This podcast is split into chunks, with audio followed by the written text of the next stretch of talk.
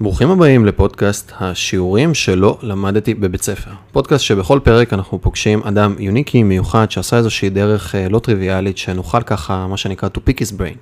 אה, לשבת איתו לשיחה בלי פילטרים, בלי איזשהו דחק של זמן, בלי הארבע דקות אייטם הזה שיש אה, באינטרנט, בטלוויזיה ובתוכניות רוח כאלה ואחרות, אלא ממש לבוא ולפתוח שיחה אסוציאטיבית, מלאה בתוכן, עם עומק ולא בהכרח רוחב. והיום יש לי את הזכות בפעם השנייה, זה לא הפעם הראשונה, בפעם השנייה לארח את אה, מר שמוליק אה, קליין. אה, הוא נורא מר. שמוליק קליין והכפכפים. עכשיו אני אגיד למה הזמנתי את שמוליק פעם שנייה. קודם כל אחרי הפודקאסט הראשון שהוא היה אשכרה כמעט שלוש שעות, יש פודקאסט נוסף עם שמולי, כמעט שלוש שעות על הסיפור האישי שלו. אה, גם קיבלתי הרבה מאוד תגובות על זה, כמה הוא נגע וכמה הוא ריגש, אבל יותר, ואני אמרתי לעצמי שכל כך התמקדנו באדם שהוא, שזה היה נהדר ונפלא ומדהים לבוא ולהכיל את זה, אבל אמרתי לעצמי, בואנה, ישבנו שלוש שעות, ובתוך השלוש שעות האלה, כמעט ולא הספקתי לשאול בכלל שאלות על עסקיות, על, ה, על היזמות, על העסק, על לבוא ולקחת עסק מ, מ, מרעיון ל, לחברה שמוכרת בכל שם בית, מה, איך, מה האתגרים בדרך, תהליכים ניהוליים שעברת, משמעויות של עסק משפחתי ומה, כל כך הרבה דברים שאני רציתי, בר, ובכלל עולם הרכב שמרתק גם כן כ, כ, כתחום וכתעשייה לבוא ולהתמקד, ובמשך שלוש שעות כמעט, כמעט לא הצלחתי להגיע לכל הדברים האלה. ואמרתי לעצמי, אני חייב להזמין את שמוליק עוד פעם, אה, אה, להגיע ולדבר קצת יותר על הגזרה הזו, ויותר מזה, יש עוד סיבה. כשישבנו אה, בפודקאסט, אז אנחנו יושבים, ואז אתה מספר על המשפחה, ואתה מספר על הדרך שעברת, ועל האתגרים, ואתה אתה מדבר על, על אימא של, על אבא שלך, ואתה דומע, אתה ממש דמעת תוך כדי ההקלטות, וכל הטמפו של הפודקאסט היה נורא... רציתי להגיד איטי, אבל, אבל נורא שלב, ונורא רגוע, ו, ונורא טמפו איטי. ופתאום איך שיצאנו מה, יצאנו מהחדר, מהמשרד, מהצילומים, אנחנו עוברים רגע במסדרון ופוגשים מישהו מהצוות שלי, מהצוות בחברה איפה שישבנו אז, ואז הוא שאל אותך איזושהי שאלה, ופתאום יצא מולי שמולי קליין אחר לגמרי. יצא, פתאום ראיתי אמסטף מול העיניים. דיברת על איזשהו, אה, איזשהו ממשק שהיה לך, אם אני לא טועה, עם יבואן או סוחר אחר, ופתאום האנרגיה, הטמפו, הקצב, ההלך רוח, הכל היה נורא נורא שונה, וראיתי פתאום בן אדם אחר, ו... כי גם היה לי, בתוך כדי הפודקאסט, גם היה לי את המקום של, מה זה הטמפו הזה, מה זה הרוגע הזה, כאילו, איך זה מתחבר עם תעשייה כל כך קשוחה. וכל כך זה, ופתאום ראיתי את זה בשנייה משנה את הדבר הזה, אמרתי, חייב להביא אותו לשמוע קצת סיפורים, קצת דברים, קצת הסתכלות. מעניין, מעניין, מעניין. וקצת דברים. אז קודם כל, תודה רבה ש... איזה כיף, שהגעת. כן, האמת שאני קיבלתי המון תגובות על הפודקאסט הזה, גם אני שמעתי את הפודקאסט של עצמי בדרך לאילת, אני הרבה נוסע לאילת, ובשלוש וחצי שעות באמת גיליתי שמוליק. וואלה. עכשיו, כאילו שמעתי את זה, והמומח... אחד מה, מהמתנות שאני קיבלתי מאלוהים, זה היכולת לעשות uh, מעברים מהירים. אוקיי, מה הכוונה? אנשים, מעברים מהירים.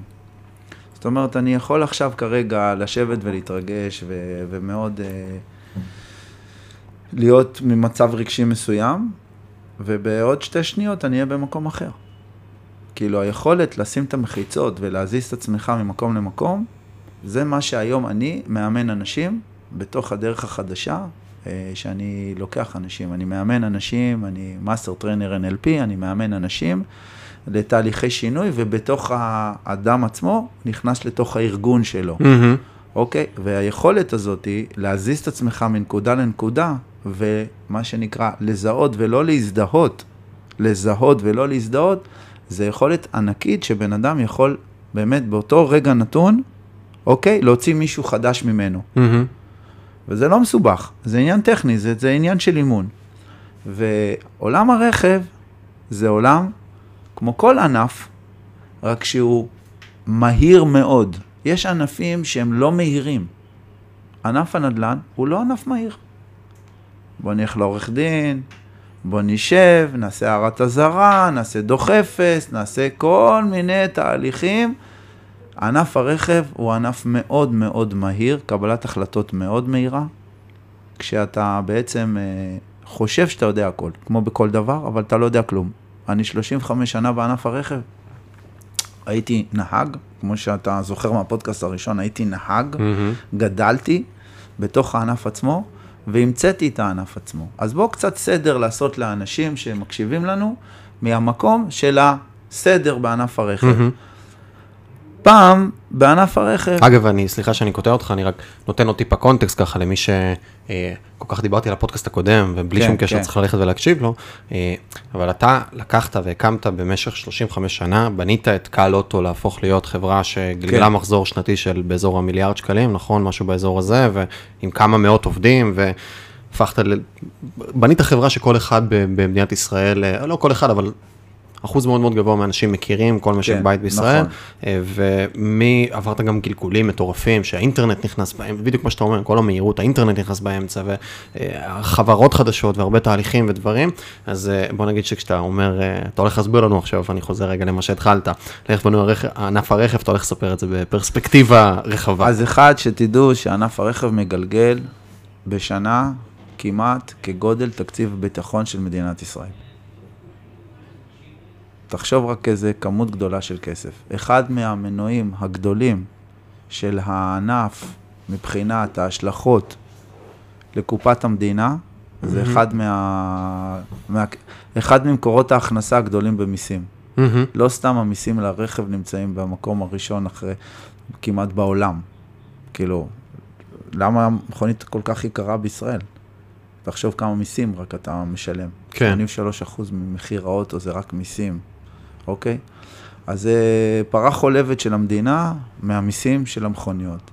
והתעשייה עצמה, שנקראת תעשיית הרכב, היא מגלגלת מיליארדי שקלים, מכיוון שכמות האנשים שעוסקים בזה ובכל השרשרת הסביבתית, אתה יודע, זה לא רק האוטו עצמו, היבואן שמביא את האוטו. תחשוב, רגע, האוטו, כמה ידיים נוגעות בו במשך כל חייו, וכמה אנשים זה מהמם. מעסיק, וכמה כסף, ו...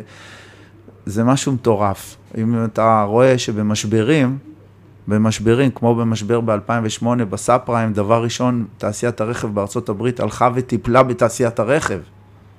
זה הדבר הראשון להתאושש. כל הכתבות עכשיו שנמצאים בזמן הקורונה זה מה יקרה בתעשיית הרכב. מהמם. הנה, הנה, בודקים כמה מכוניות מסרו חודש יולי, האם זה שווה ערך ליולי שעבר. אוקיי, מכרו, מסרו 23 אלף מכוניות חדשות. חדשות, זאת אומרת, אבל בוא נלך רגע צעד אחד אחורה. כן, איך כי בנוי מאוד- כי העולם מאוד הזה. קפצתי, כן, ואני כן, צריך כן. לעשות סדר לאנשים. מהמם. מה זה תעשיית הרכב? אוקיי, בכלל בישראל, הרי יש יבואני רכב שמביאים את המכוניות מחו"ל, נמכרות בישראל, יש חברות ליסינג שמבצעות עסקאות תפעוליות או מימוניות, מהמם. ויש מתחתם מגה דילרים, מגה דילרים, אוקיי? טריידרים, טריידרים, שזה מה זה אומר? גופים שעושים trade-in לאנשים ב outsourcing ליבואנים. טוב, אז אני ברשותך רוצה עוד טיפה להרחיב ולעשות סדר. אז אחד, יש את היבואנים, בסדר? יבואן זה יבואנים. מי שלמעשה סגר הסכם מול טויוטה, מול כן. הונדה, מול היצרן, פרארי, מול היצרן. מול היצרן למעשה, כן. סגר למולו שהוא מורשה לבוא ולייבא את הרכבים שהוא לישראל. מייצג אותו פה במדינת ישראל, והוא אוקיי. מייבא את המכוניות בצורה בלעדית. בלעדית. עכשיו, כן. בארץ זה בלעדי? בלעדי, בלעדי, יש יבואן אחד לכל אחד מהסוגים. כן. אוקיי. כן. ומה המשמעות של זה ברמה הצרכנית בסוף? זה תמיד, זה ככה בכל מדינות או שזה רק בישראל אגב? לא, זה עולמות אחרים נמצאים במקומות אחרים, ארה"ב, אירופה, זה דילרים, זה כל השיטה היא שונה לחלוטין. יש לך למעשה הרבה כוח כיבואן אם אתה ברור, בלעדי. בטח. המון כוח. מלא כוח. אוקיי, ואז היבואן, היבואן לרוב גם יהיה לו אה, חברות אה, בנות, או שהוא בעצמו יביא, שהן גם מוכרות, או שהוא ב-100% עושה outsourcing למכירה היום? אז זה היה פעם. אוקיי. פעם יבואן היה מביא והיה מוכר באולמות תצוגה. שלו. שלו. אוקיי. שלו או זכיינים שלו. מהמם. אני מורשה אה, סוג כזה או אחר בראשון. אוקיי, והיית נכנס לאולם תצוגה, מהמם. קונה מכונית, לא מתווכח, משלם מה שמשלם, מקבל את האוטו, נוסע לשלום, והיו כל מיני הגבלות למיניהם שהיית צריך אה, אה, אה, לעמוד בהם בשביל שהיבואן ייתן לך אחריות וייתן לך כל מיני דברים כאלה. למשל, היית חייב לעשות טיפולים במוסכים שלו, כן. אוקיי?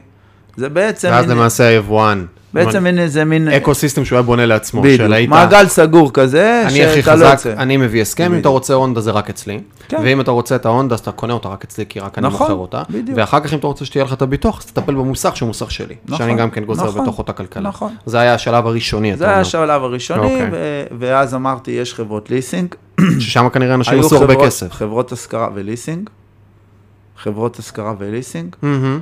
ואחר כך יש מגה דילרים, אלה שקונים מחברות הליסינג, מכוניות, מגה דילרים, יש, מח- מחברות הליסינג? כן, אני אעשה לך סדר, מהמם. אוקיי? זה, אני עכשיו עושה את שרשרת כן, המזון. כן, כן. שרשרת שרשרת המזון. המזון במדויק. שרשרת המזון, יבואן, כן. יצרן, עולם, מהמם. יבואן מקומי, מהמם. אוקיי? מתחתיו חברות ליסינג והשכרה למיניהם, אוקיי? מתחת מגה דילרים. מהמם. מה זה מגה דילר? אחד שבא לחברת ליסינג ואומרת, אני רוצה לקנות ממך במכה 100 מכוניות, אוקיי. 200 מכוניות. מה עושה המגה דילר עם המכוניות? מוכר אותו למגרשי מכוניות במדינת ישראל. המגה דילר, למה תשאל, למה ליסינג, למה החברה עצמה לא תעשה את זה? הכל עניין של עסק אחר. עסק אחר, הכל עניין של האם אני רוצה למכור לך במכה מלא מכוניות ולא להתעסק עכשיו באחד. אחד עם כאלה. זאת אומרת, תשים לב למרווחים. כן, בדיוק. מרווחי הכסף. קטנים, קטנים, קטנים. בדיוק, ואז אומגה דילר מרוויח 1,000-2,000 שקל על אוטו בערך, ומוכר את זה למגרשים אחרים. כל מיני מגרשים. עד היום זה ככה. המגרשים האלה, אני מדמה אותם כמו מכולת באלה. בשכונה. מהמם. תמיד יש בכל מקום כזה איזה מגרש שאתה רואה, כתוב רכב אה, ועם השם של הבן אדם, יש לו על פני שנים את הקהל שלו שבא אליו, מכולת באלה, אוקיי? מתחת לזה, יש את הסוחרים שעובדים בבתים. האוטו על שמי, האוטו לא על שמי, מהמם. קניתי אותו של סבתא שלי וזה. הם גם קונים או מהמגרשים, או מהמגה דילרים. מהמם.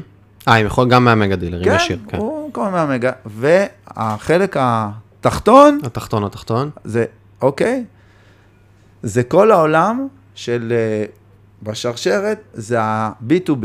מהמם. זה משה שמוכר לרבקה. אוקיי? אז ככל שאתה מבין את השרשרת הזאת, C2C כאילו. בדיוק, כן. כן. כן? ואז הכסף הוא זורם בתוך השרשרת הזאת, מהמם. אוקיי? ואז נכנסו חברות רכב, שאני המצאתי את השיטה, אני המצאתי את השיטה, אני שיניתי את ענף הרכב במדינת ישראל מקצה לקצה, כי כשאני הגעתי לענף, אז מה אני הייתי? אני הייתי הסוחר בשרשרת המזון למטה, מהמם. למטה למטה. מכרתי מכוניות אצלי בבית. היה לי שלט על הזה, אף פעם לא הסתתרתי מאחורי משהו אחר, היה לי שלט, מי אני, מה אני, הולך, בודק את האוטו, מוכר את האוטו, ולאט לאט צברתי לעצמי קליינטורה כזאת, מכולת. מהמם. עשה לי טובה, תמצא לבן שלי אוטו, אני צריך רק כזה. מדברים לפני 35 שנה. כן, לפני 35 שנה. בענף לפני 35 שנה, לא אינטרנט, לא פלאפונים, בית דפוס. קם ב-4 בבוקר, לקחתי את העיתון מהבית דפוס, דופק לאנשים בדלת, קונה מהם את המכוניות, מפרסם אותם. הייתי עושה לעצמי CRM, איזה CRM היה? לקחתי דף מערכת ניהול ונייר, לקוחות. כן. מערכת ניהול לקוחות מאוד זה, לקחתי דף ונייר ורשמתי כל יום מה אני מדבר עם אותו בן אדם שאני מנהל איתו את המשא ומתן, וכל יום מה הוא אמר לי, ואם השתנה המחיר. לא טריוויאלי שניהלת את זה ככה. ככה ניהלתי את זה, ככה, ממש על דף ונייר. והייתי קונה ומוכר מכוניות. אוקיי, אז אני הייתי למטה. ואז החלטתי לעבור עוד שלב, מגרש. מגרש. אוקיי, אז מה עושים במגרש? אז הולכים למגה דילר. ואז מצאתי את עצמי מתעסק עם מגה דילרים. שמי זה מגה דילרים? זה בן אדם דוגמאות. שיש לו כסף, והוא בא לחברה וקונה במכה מאות מכוניות, והוא מפזר אותם. זה אלה חברות שבדרך כלל לא מוכרות לצרכן קצה? אף אחד לא מכיר אותם. כי זה פשוט, אני B2B פר אקסלנס, אני רק יודע זה- לקנות במכה, ואני כן, מעיף את זה לכמה בדיוק. מגרשים, אני נמצא לא... בדיוק. המשק בית הסטנדרטי לא מכיר לא אותם, בא זה אליך, מאחורי הקלעים הוא לא בא לגמרי. אליך. לא מעניין הוא אותו. לא בא אליך, ואין לו מנגנון לזה בכלל, ומדי פעם הוא יכול למכור אותו. והוא כזה. קונה רק מליסינג למעשה. הוא קונה מליסינג, הוא קונה ממכרזים, הוא קונה... אני תכף אפרט לך מאיפה אפשר מהמם. לקנות מכוניות, אז אתה תדע שבעצם הכסף נמצא ברחובות, אתה פשוט לא רואה אותו. הוא מול העיניים, אתה פשוט לא רואה אותו. ואני ראיתי אותו. כי תכף נדבר על זה, כי מעניין אותי, כי זה בסוף עולם שהמרווחים בו, כמו שאמרת, הם נורא נורא קטנים. וכדי לבוא ולדעת לעשות בו כסף, אתה... מרווחים ענקיים, ענקיים. אוקיי, לא קטנים. אז אנחנו איך נגיע לזה. יכול להיות שבשרשרת המזון הגדולה הזאתי, יש מרווחים קטנים? יש מרווחים ענקיים, בלמעלה. מלמעלה עד למטה.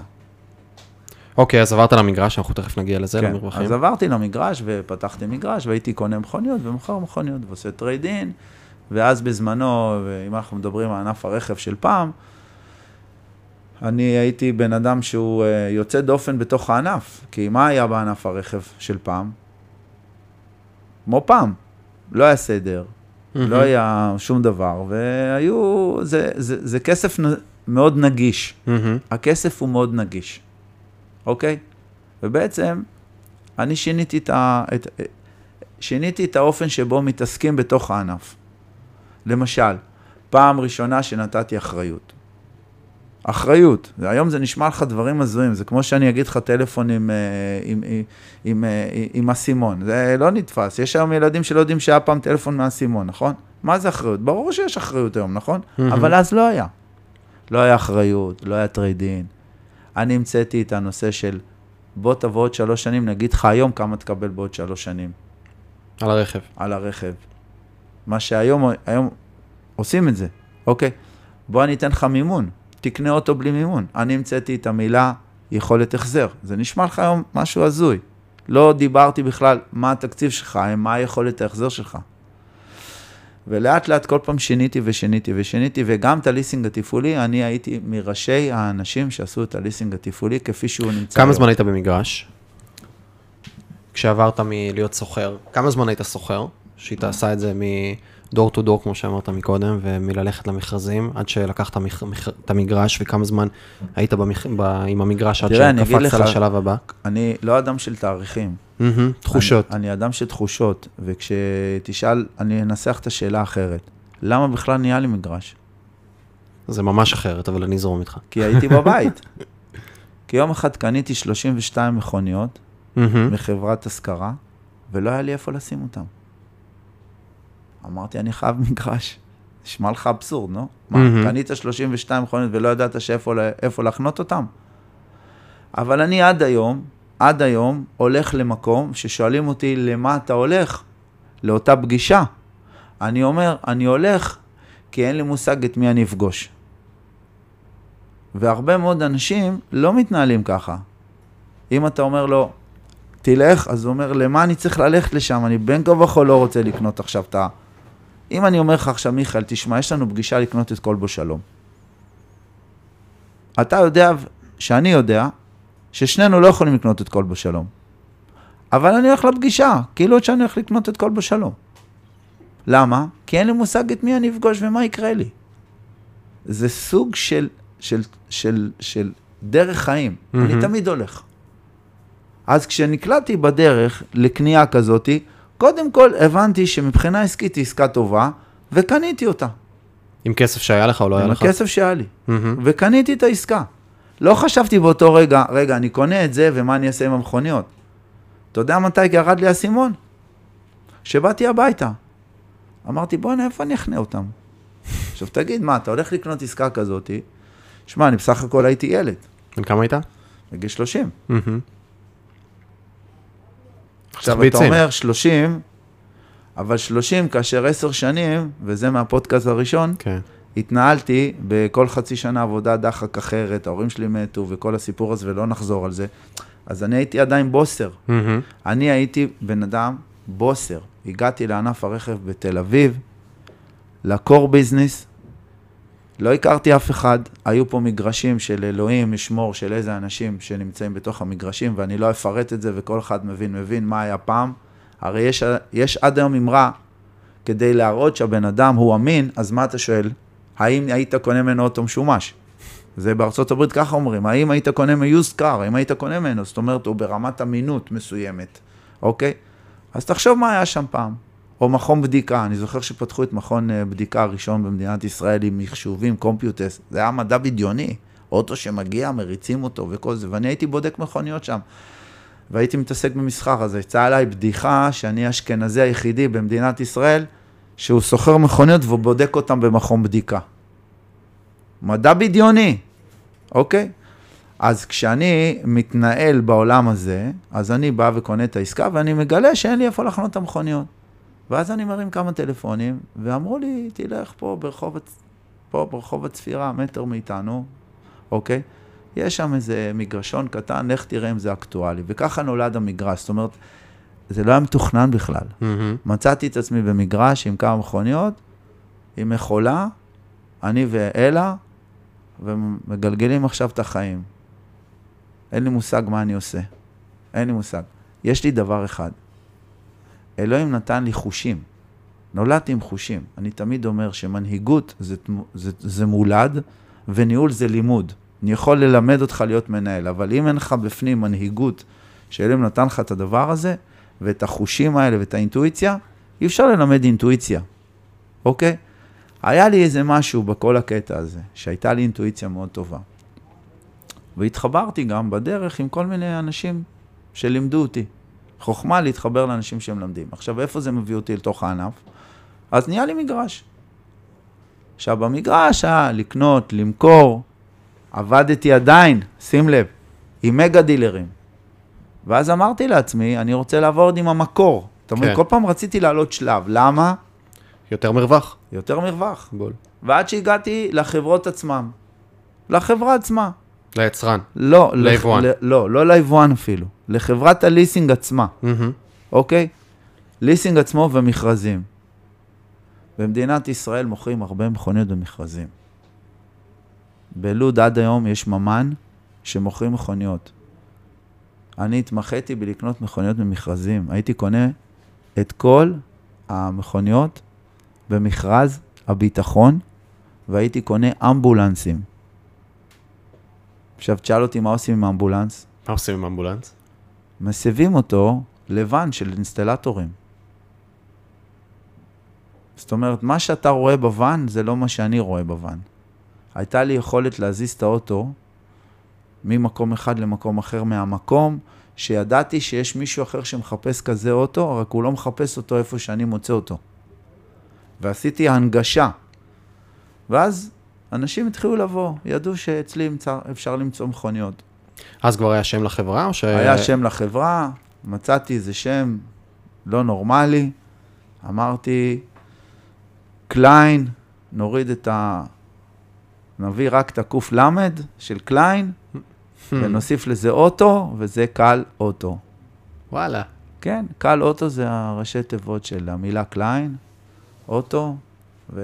ואז יצא עליי כל הזמן הקטע, כבד אוטו, כבד אוטו, ואז הבנתי שזה... עכשיו, אתה מבין שאני הכל למדתי. לא הייתי, לא היה לי מורה לשיווק, לא היה לי מורה לי לפיננסים, לא היה לי מורה לכלום. אני כל דבר למדתי, אוטודידקט, לומד, לומד, לומד, לומד. אז גם במילה הזאת עשיתי שיווק לעצמי, ועשיתי פיתוח עסקי לעצמי, וכל מיני דברים שכל הזמן הסתכלתי מה קורה ומה קורה ואיך איך לשנות את המצב. אותם דפוסי התנהגות יש כרגע. כשאתה יושב מולי ואתה אומר, אוקיי, איך ייראה העולם בעוד עשר שנים, אתה לא יכול לדמיין אותו. אתה רק חושב שאתה יכול לדמיין אותו. ואני לא רוצה לקפוץ עכשיו לאוטו אוטונומי ורחפני ואוטו חשמלי ואוטו היברידי ו- וכל מיני כאלה דברים אחרים, ואוטו ייסע לבד ואוטו כן לא ייסע לבד. מדע בדיוני. כשהבאת את המגרש, הבאתי את המגרש, ואז התחלתי לקנות מכוניות, ואז גיליתי עולם, זה אותה תקופה, שים לב, שמפחדים להיכנס למגרש. האלוהים נמצא ברישיון. האלוהים נמצא ברישיון. מה זה נמצא ברישיון? אם אתה רשום ברישיון כיד ראשונה פרטית, Mhm. אני מיכאל רשום ברישיון, זה האלוהים. אנשים רוצים לקנות רק את זה. למה הם רוצים לקנות רק את זה? כי יהיה להם קל למכור. הם כבר, הם מוכרים את האוטו לפני שקנו את האוטו, אוקיי? כן, כי- אבא שלי, זיכרונו לברכה, תמיד היה אומר לי, אתה קונה אוטו כדי לדעת, אתה קונה אוטו שקל למכור. בדיוק. זה תמיד אוקיי. היה בדיוק. השיח. נכון. ו- יפני, יפני, אתה ו- תקנה יפני, כי יפני אתה תצליח. למכור. יפני זה טוב, יפני זה טוב, וזה, ואז הגיעו הקוריאניות וזה, ואירופאיות זה אוטו שבנו אותו סביב הכיסא, אבל uh, הוא כל הזמן מתקלקל. כן, ואיטלקי, איטלקי תמיד מתקלקל. כן, איטלקי מתקלקל, בדיוק. ואיך אומר רנו. אה, לוי יצחק, אה, המחירון שלנו, של מדינת ישראל, הוא אומר, אה, נהג שמח פעמיים, כשהוא קונה וכשהוא מוכר. וזה כל כך נכון. אז אתה בעצם מוכר עוד לפני שקנית. ואז אנשים לא היו באים למגרש, אבל אני במגרש שלי המצאתי את המחר. אמרתי, אני אתן אחריות, אני אתן trade-in, אני אתן במגרש עוד. במגרש. אני מדבר איתך לפני 30 שנה. לפני 30 שנה. והייתי נותן אה, דברים שאף אחד לא נתן, וכל הזמן אה, בענף אמרו, זה איך לא נורמלי. התגברת? כי כשאתה במגרש אתה קטן, אז אין לך אמינות. כאילו, אתה לא גוף גדול שאני סומך עליו, ואתה בכל זאת מוכר משהו שהוא רכב. איך הצלחת להתגבר על הדבר הזה של החוסר אמון, וזה שאתה נותן אחריות, אבל כאילו, סליחה, עם כל הכבוד, מי אתה? מי אתה שאתה נותן לי כרגע אחריות? איזה מגרש קטן, מי, יודע, מי מבטיח לי שתהיה פה עוד שנה, עוד שנתיים, עוד שלוש? איך הצלחת להתגבר על ה... זו שאלה מצוינת. עדיין שואלים אותי את אותה שאלה, ואני יכול לשאול אותה בכל דבר. היום זה לא חוכמה. לא. היום אותו דבר. היום אותו דבר. אתה הולך לקנות עכשיו רכב. קנית רכב בחברה כזאת או אחרת. האם אתה מקבל העברת בעלות עכשיו? לא. אולי החברה בדרך קרה לה משהו ואין לך אוטו? זה עכשיו קורה, הנה, בשעה כזאת, עכשיו. לך תקנה אוטו ותראה. זה אומר ש... מה זה ביטחון? מה זה ביטחון? כשאתה שואל אותי אם אני קונה עכשיו אוטו במגרש, נכון? עכשיו יש מלא מגרשים, אתה יודע כמה מגרשים יש במדינת ישראל? אלפים. אלפים. מדי פעם קורה מקרה, אבל המקרה הוא לא מקרה הכלל, הוא מקרה פרטי. עכשיו, כשאתה יושב ויושב מולך בן אדם, לרוב בתחילת הדרך, בתחילת הדרך זה דבר מתגלגל. אחד שולח את השני, אחד שולח את השני. אז האמינות מגיעה מהפה לאוזן. אחד שולח את השני, וככה זה היה גם אצלי. אחד שלח את השני, אחד שלח את השני. ותשמע, אתה עובד מאוד קשה בשביל הדבר הזה. אתה עומד מאחורי הדברים שאתה מבטיח, אתה תמיד עונה לטלפון, אתה תמיד נמצא ואתה תמיד זמין, ואם יש בעיה קטנה, אתה תמיד נמצא, ואתה בונה את האמון, אתה, אתה בונה את זה. כמו כל עסק, אתה בונה, אוקיי? אם אתה עכשיו אה, מחובר לאיזה חברת אה, אינטרנט ואתה רוצה לדבר איתה במוקד שירות, מישהו בכלל עונה לך? לא עונים לך, נכון? כן, אבל שם אתה כלוא. אתה, או. אתה, יש לך מונופולים שכולאים אותך, יופי. ויש לך בסוף, אז אתה תלך להוט או לרמי לוי או לפרטנר יופי. או לסלקום, ובגדול יש לך את הכמה אופציות, ובכולם המצב לא מזהיר. אמנם אנחנו חורגים מענף הרכב לענפים אחרים עכשיו בסדר. בשיחה, אבל יחד עם זאת, אני אומר לך, אין אדם שהוא כלוא, וזה מהמקום של, ה... של האימון שלי לאנשים. האדם הוא לא חסר יכולת, והאדם הוא לא, תמיד יש לו מה לעשות. האדם שאומר אין לי מה לעשות, אין דבר כזה. אין דבר כזה. גם במקומות הכי קשים של הבן אדם, שהוא מתמודד עם דברים מאוד גדולים, יש לו זכות הבחירה. יש לו תמיד משהו שהוא יכול לעשות. להקים אה, חברת סלולר. הוא יכול תמיד לעשות. אני אגיד לך שהקמתי דברים בחברות שלי, מהמקום הזה שהרגע אמרתי לך, שפשוט היה נמאס לי ממשהו שלא קיבלתי, ואמרתי, אני חייב לעשות שינוי. ואז בתוך המגרש התחיל להתגלגל איזשהו... כשאתה מקבל. החלטה, כן. אתה נוטה אה, ללכת אה, all the way in חזק ומהר, או אתה בוחן לאט, מסתכל וגם משנה? זה גם וגם, גם וגם? גם וגם. אני לא רובוט, ואני לא נכנס עם הראש בקיר. יחד עם זאת, אני רואה את האופק. אני רואה לאן אני רוצה להגיע. אני היום הרבה יותר אה, גמיש ממה מהמם. שהייתי פעם, הרבה יותר חכם, עם הרבה יותר ידע, עם הרבה יותר קשרים, ואני יכול להגיע לאותה נקודה בלי שיהיו בדרך פצועים. אבל אה, להגיע למקום שממנו הגעתי, אתה ללא ספק צריך לפלס את עצמך מאוד מאוד אה, חזק. אתה צריך להיות מאוד חדור מוטיבציה ולא לפחד ולגדל אה, וובוס. גדולים, מאוד, מאוד. באותו עניין, אה, עשית טרנזישן. אתה לא המנכ"ל, כי בסוף אה, לבוא ולנהל, אה, כמה עובדים היה לכם בפיק? 700. 700 עובדים. אה, להיות מנכ"ל בחברה כזו, גם זו חברה שהיא היא לא חברה שסביב קניין רוחני, היא, סביב ברזלים. זה אומר שנע מלא כסף, כל הזמן, נע מלא כסף בעובר ושב, במקומות, בדברים, זה לא חברה ש... אני אגלה לך איך זה, זה חברת דביקה. שזה אומר? אני אומר לזה חברת דביקה. אתה יודע מה זה חברת דביקה? זה כל האנשים נדבק להם כסף ליד. מה הכוונה? שקשה להוציא? לא, תחשוב כמה אנשי מכירות. מהמם. נכון שיש לו במחשב מה מותר לו ומה אסור לו. מה זה מה מותר ולא אסור? יש לו בכל זאת יכולת תמרון, נכון? כן. אז איך, הוא, אז, אז איך הוא מחליט ומתי הוא מחליט? על אלף יותר או אלף פחות? זה חברת דביקה, זה יכולת שלו, נכון? מהמם. אם בן אדם לקח אוטו בהשכרה והחזיר את האוטו, ולא סימנתי את המכה. זה יכולת דביקה. ואם מישהו נתן לך 50 שקל בכיס ואמר לך, אל תסתכל על המכה הזאת. זה יכולת דביקה, זה, זה, זה, כולם נוגעים בכסף שלך. כן. כל היום, כל הזמן. ומנהל הרכש, מה הוא אלוהים? הוא יכול לטעות, לא? אז הוא קונה ב-10% יותר ממה שהוא צריך. אז באותו הקשר, אה, כי הגעת באמת לא ממקום שבגיל, אה, הלכת לאיזה חברה בינונית, גדלת בתוכה, למדת, הגעת להיות סמנכ"ל, תחת, אה, עושה את הטעויות על חשבון אה, חברה אחרת, אה, ח"פ אחר, נכון. לאט לאט גדל, אלא אתה גדלת בתוך הדבר הזה. וגם מרגיש לי שאתה מאוד בן אדם של אינטואיציה, כבר אמרת את זה מקודם. נכון.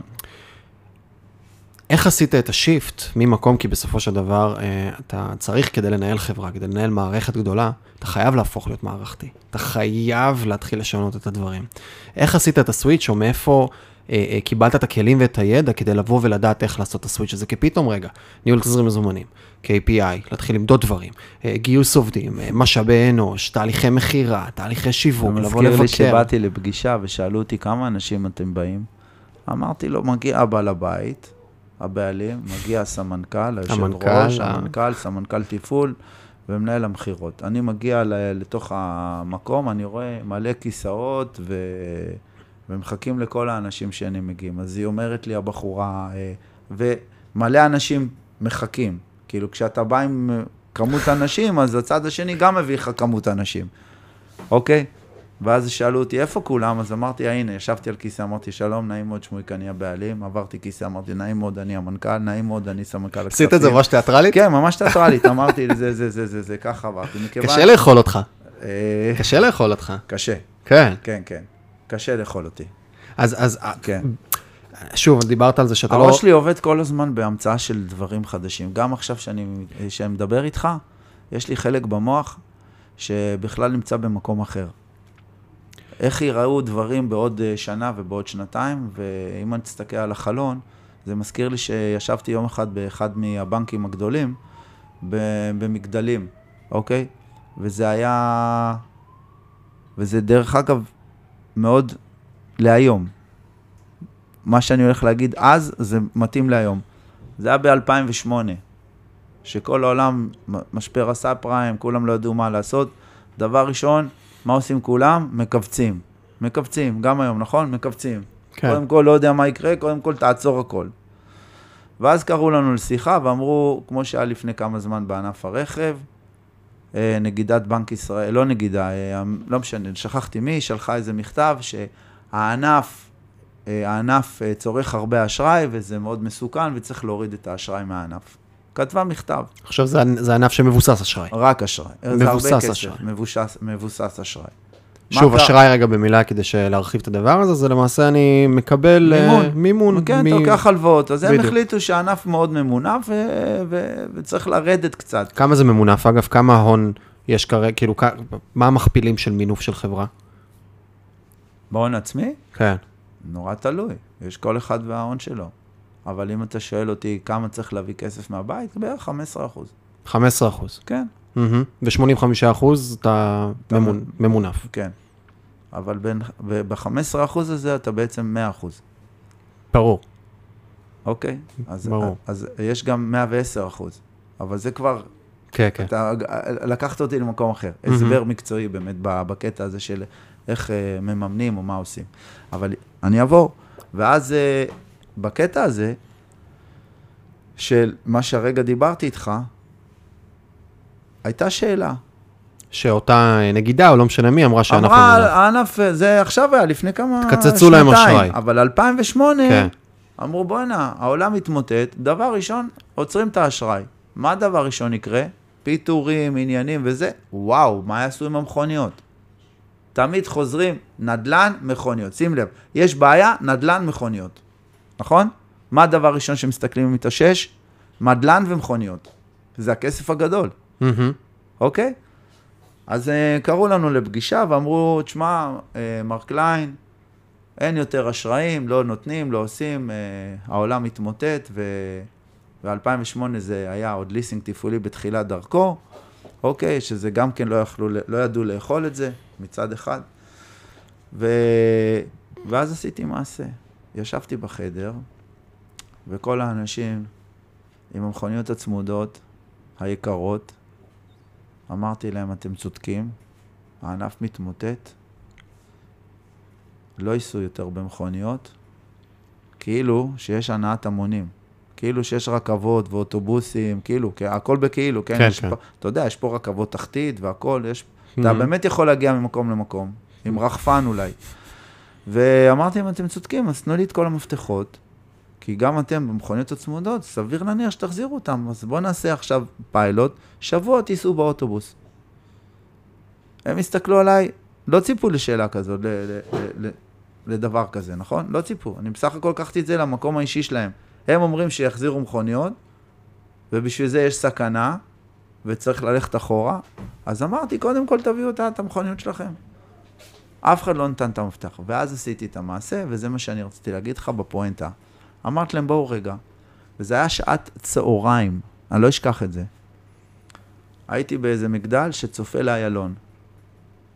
בצהריים, שמש בוהקת, על הגגות של המכוניות זה מנצנץ. אמרתי להם, תסתכלו על איילון, מה אתם רואים? העלית אותם לגג? לא, הם, לא, הם היו במשרד, זה אה, קומה, לא כן, יודע, כן, כן. 34, מה זה, אתה יודע, מהמם. של האספרסו היקר, אני קורא לזה, של ה... מה תשתה בבקשה, אספרסו, כן, כן, אוקיי. זה נספרסו, זה לא רמי זה לוי. כאילו ישר, אה, אם זה אתה הולך נגיד למשרדים של עורכי דין, איך שואלים אותך אספרסו, תיקח זה אלף שקל. אוקיי? יש לי כל מיני תיאוריות שאספתי איתם עם השנים, כמו בישיבות שהייתי יושב, והיו מביאים כל מיני אנשים מדברים איתי באנגלית, אתה יודע, בשיווק, והיורה, כל מיני, כן, הייתי. תמ- הייתי תמיד אומר, האותיות באנגלית עולות הרבה כסף, בוא נדבר בעברית, יותר פשוט. בכל אופן, אני אומר להם, מה אתם רואים? והמכוניות מנצנצות, אחי. לא מבינים את השאלה, מה אנחנו רואים? אני אומר, תסתכלו מה אתם רואים בכבישים, מה, מה אתם רואים שם? מכוניות. מה אתם לא? אתם לא רואים את הנצנוצים? אמרו, ואני אומר לך, מיכאל, היו נצנוצים מהשמש בצהריים, עד היום, ת, תלך לאיזה מגדל מועלון, תראה בצהריים, יש, יש נצנוצים מהגגות של המכוניות. אמרתי, הם לא, חברים, זה יהלומים. תראו כמה כסף, תראו את המיליארדים. אתה יודע, זה כמו קבוצות באירופה, שאני עולה כזה ל... שפעם הייתי הולך לראות את הכדורגל, אז הייתי מסתכל והיה מטריף אותי להבין כמה כסף יש על המגרש. כן, כאילו, כמה שווה מסי, כמה שווה זה, זה טונות של כסף, נכון? כן. אז אני אומר להם, תראו כמה כסף, נהר של יהלומים זורם פה כל יום. אתם חושבים שזה ייעצר? אין מצב בעולם. וככה זה היה.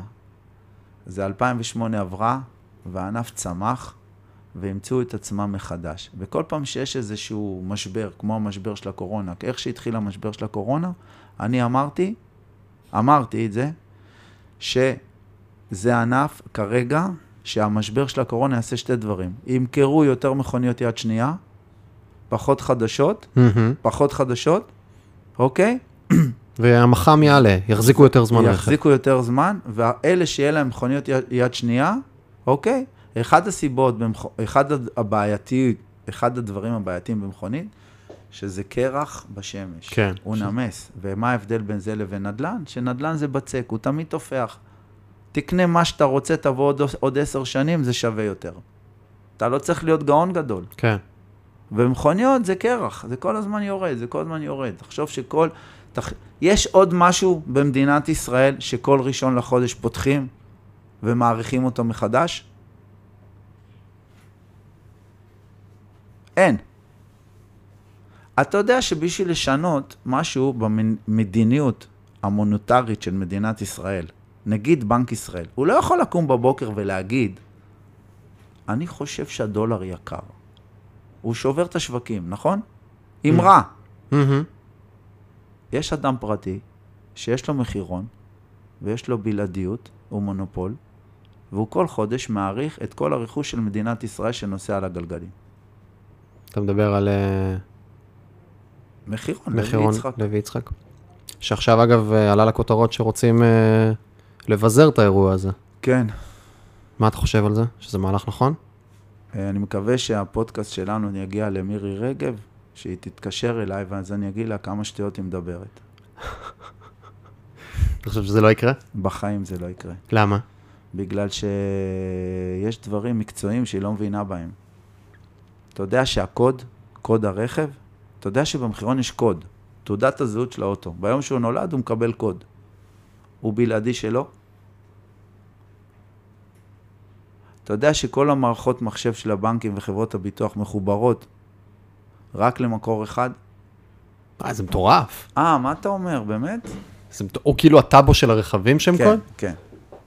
כן. בהחזקה, אז אז חייב, כאילו, אתה יודע, אה, שוב, אם אתה צריך לעשות מסתכל... שינוי. כן. נכון, שינוי. אוקיי, אני יכול לכתוב לך מכאן להודעה חדשה את כל הדברים שצריכים לעשות שינוי במדינת ישראל. כאילו, אין ממש שינוי. הרי... אבל זה חלק מזה שהשוק הזה נורא מונופוליסטי, הוא אה. נורא, כי החסמי כניסה קשים אליו, אתה צריך אוקיי, הון. אבל, אוקיי, ואז מה רוצים? רוצים, מה רוצים? שר התחבורה לשעבר, נכון? שהיום הוא שר האוצר, אני הייתי בוועדה, בוועידה, סליחה, בוועידה, ישבתי בשולחן, והוא אמר והוא הכריז שהוא יעשה תחרות בענף הרכב, הוא יוריד את מחירי המכוניות החדשות, הוא יפתח את היבוא ליבוא מקביל, מה שיש היום, אוקיי? קרה?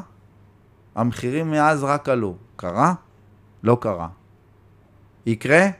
לא יקרה. לא יקרה, המחירים ירדו, לא יקרה. כי? בגלל שזה מחזיק ביטחונות לכל כך הרבה גורמים שהוא לא יכול להוריד את המחירים.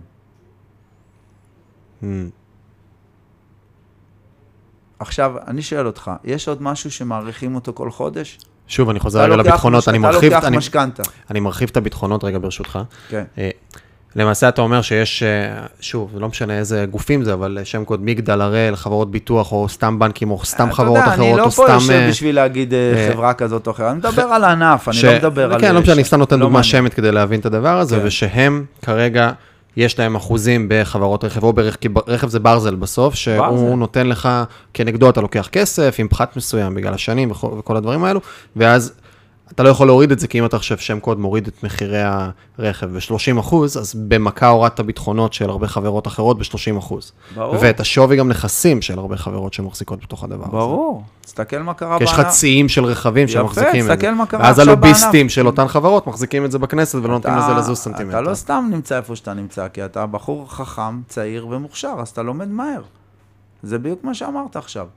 תחשוב רגע מה קורה עכשיו בחברות, הרי אם אתה לוקח חברת נדל"ן, שהנדל"ן שלה הוא נדל"ן מניב, נכון? ועל זה הדוחות הכספיים שלה מבוססים. אז היא עושה כל הזמן שערוכים. היא בוחנת מחדש את המחיר של הנדל"ן. כן, אם הוא עולה, מכניסים אל הדוחות, השווי שלה גדל, נכון? כן. עכשיו, במכוניות זה אותו דבר. רק מה רק קורה? שזה יורד. רק שזה כל הזמן יורד. אז זה יכול לרדת המון, זה יכול לרדת מעט. ובדוחות דוחות הכספיים אתה לוקח ברמה החשבונאית, אתה לוקח את כל הדברים האלה בחשבון בחברה. אני אתן לך טיפ, אני אתן לך מה, זה שזה, אולי יהיה פודקאסט שלישי. אולי, כי זה הולך להיות מאוד מעניין עבורך, אני בטוח, וגם למאזינים. יש לי שאלה, אתה עושה ביטוח. קנית אוטו בחברת השכרה, וקנית אוטו מאדם פרטי. אתה עושה לו ביטוח מקיף. האם אתה משלם מחיר אחר לביטוח מקיף שלך על רכב מהשכרה מאשר אוטו פרטי? התשובה היא לא. כשיגנבו לך את האוטו, אתה תקבל פחות, כי זה רכב השכרה ויורידו לך השכרה, נכון? Mm-hmm. ואוטו פרטי תקבל את המחיר של המחיר מחירון, מה שנקרא. למה זה? עוד פעם אני אחזור, אני, כן, כן, כן, אני רואה הבנתי, את הבנתי. העיניים שלך. לא, לא, הבנתי, הבנתי. שילמתי את אותו דבר, אבל לא קיבלתי אותו דבר. אני אתן לך עוד דבר. אתה יודע מה זה שווי שימוש? מי, של... מי משלם את הביטוח אבל? אתה, אני אדם, כצרכן. אתה פרטי, מיכאל נכנס לחברת השכרה, קנה מכונית. קנה קנה. או השכיר. לא, לא, קנה, קנה, קנית אה, אוקיי, מכונית, קנית. הלכת לסוכן ביטוח, הלכת לחברה כזאת או אחרת, עשית ביטוח מקיף לאוטו. שאלו אותך, מה שואלים אותך? אם אתה נהג יחיד, בן כמה, בזה. 24 זה לא כבר. שואלים אותך אם קנית אוטו מחברת השכרה. אבל אתה משלם על האוטו פרמיה זהה אם היית קונה אוטו פרטי. ולמה זה קורה? סתם איזה פינה שהחברת ביטוח יודעת ל... מה זה למה? לגרוף ממנו עוד כסף? זה טונות של כסף. אם הייתי עושה ביטוח, אם אתה עושה את האקטואריה המדויקת כאן, ואתה אוקיי, בודק את זה בצורה נכונה, בדיוק. אז כביכול אתה אמור לשלם פחות. אבל ברור, אתה לא עושה את זה, כי אבל אתה... עכשיו שאני מקבל כסף על טוטלוס, על גניבה או על תאונה, פחות כי זה היה מושכר, כי זה רכב מליסינג. למשל, מי מודד את הגניבה במדינת ישראל של מכוניות? חברות הב... מי, מודד? מעודד? נו, אני אומר בסוג, ב- במרכאות, במרכאות, כן. במרכאות, כן, במרכאות. יבואנים? לא. מי מעודד? או מי יכול לעצור את זה? נו, מדינת ישראל. בסדר, כמו כל דבר. מה למה הכוונה? אבל? למה, מה הכוונה? שלך יגנבו, אתה קנית אוטו, שילמת מיסים? כן. שילמת מע"מ, מס קנייה, כל זה, נכון? גנבו לך את האוטו, נכון? קיבלת כסף מהחברת ביטוח, מה אתה עושה עוד פעם? קונה רכב. אז מי מקבל עוד פעם כסף? זה תלוי אם חדש או לא. מי קונה? בגלגל, מי? מדינת ישראל, מיסוי. יופי. ברור. עכשיו, אם, איך, איך היא יכולה לעצור את זה? מאוד פשוט. 20 שנות מאסר למי שתופסים אותו גונב אוטו. אפשר להגיד את זה על כל דבר. עכשיו, לא חושב- מה אני רוצה להגיד? שיש פה מסלול של כסף. זה תמיד נכון. יש פה מסלול של כסף. זה אגב אחד, מה, אחד מהדברים, אתה מסתכל על רכבים חשמליים, אה, יש איזושהי מגמה מדינית שהיא בעייתית עם הדבר הזה, כי היום, כמו שאמרת, רכבים כרכבים, קודם כל משלמים עליהם מס אסטרונומי, במיוחד בישראל, וגם על דלק. המיסוי על דלק בישראל הוא לא פרופורציונלי יחסית לעולם, וכולנו צרכני דלק, כולנו צרכני נפט. ופה, נכון. וכשעוברים לרכב חשמלי, אז פתאום אתה בא, זאת בעיה אמיתית, כי אתה מסתכל רגע על מה קורה למדינה. עכשיו, אני לא יודע את המספר המדויק, ויכול להיות שנגיד פה שטויות, אבל בוא נגיד, למדינת ישראל יש 20 מיליארד שקל בשנה שנכנס מהכנסות ממיסוי נפט, נגיד, ממיסוי דלק. פתאום עכשיו, אם עוברים לרכבים שהם רכבים חשמליים, שהם כמו טסלה וכאלה, זה למה אין טסלה בארץ אגב, בסדר? כי לא מצאו פתרון, אחת מהסיבות, כי לא מצאו פתרון אה, מספיק טוב, או שעדיין מצאו כל מיני פתרונות, אבל זהו, על איך אני ממסר רגע את המקום הזה של, של חשמל, רכבים שהם חשמליים פר אקסלנס, כי קרה? פתאום 20 מיליון שקל יוצאים מ- מ- מ- יופי. מהתקציב של המדינה. בדיוק. אז מה אנחנו הגענו למסלול? ומערכות, סליחה שאני קוטע אותך, ומערכות, בטח מערכות גדולות, כמו מדינות, או כמו גם ארגונים גדולים, זה, הם, הם, ההוצאות שלהם כל הזמן, זה כמו, אגב, כמו משק, ב, כאילו בית קטן במדינת ישראל, שאם עכשיו הוא קיבל, הגבר או האישה קיבלו העלאה של 2,000 שקלים, אז תוך כלום זמן הרמת חיים שלהם מודבקת ל-2,000 שקלים הנוספים האלה, ואותו דבר מערכות, מערכות נוטות להדביק את ההוצאות שלהם די קרוב להכנסות שלהם, פתאום הם מוציאים ממדינת ישראל 20 מיליארד שקל, היא לא, היא צריכה למצוא תחליפים לדבר הזה, למהלך הזה. תראה, מדינת ישראל ממציאה כל פעם משהו חדש בשביל לקחת כסף מהאנשים, אוקיי? וזה דבר ברור. מה כן. זה דרגת זיהום אוויר? תראה איזה שטויות אלה. דרגת זיהום אוויר. האוטו הכי מזהם זה סולר. אז אמרו, איך ניקח יותר כסף? המציאו איזושהי נוסחה לאוטו מזהם, ישלם יותר מיסים, אוטו פחות, יקבל זיכוי במיסים. ואז מה קרה? פתאום ראית הרבה מכוניות הייבריד וחשמליות נכנסות, ואז המדינה פתאום הבינה שאתה עשתה לעצמה גול עצמי, כמו שאתה אומר. מהמם. מה קרה פה? והעלתה את המיסים עכשיו. הייבריד, התבטל לו הזיכוי במס שהיה לו בגלל דרגת הזיהום. אתה מבין את הקטע? זה מה שעשו, נכון שאנחנו מדברים פה על הרבה דברים, כן. כן. אוקיי, מה לעשות, אני נוגע בהמון דברים בתוך ברור. העולם הזה.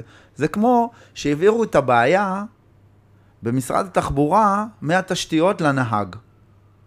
מהתשתיות לנהג. מה אמרו? נכניס יותר אנשים בתוך אוטו, נעשה מסלולים פלוס שלוש, כן. אוקיי? במקום שיגידו, נרחיב את המסלולים, זה עולה הרבה כסף, אז נעשה עכשיו את הבעיה, נכניס אותה לתוך האוטו עצמו. ואז, זה אבסורד, נכון? כן. זה לא קיים, דרך אגב, זה לא קיים. מס גודש. יש לי שאלה אליך. האם עכשיו כל האנשים יעזבו את המכוניות, עזוב קורונה עכשיו, בסדר? אין קורונה ויש רכבות כמו שהיה. מדינת ישראל, האם היא יכולה להניע את ההמונים שעוזבים את המכוניות ועולים עכשיו לרכבות ואוטובוסים? יש, מוצ... יש דבר כזה בכלל.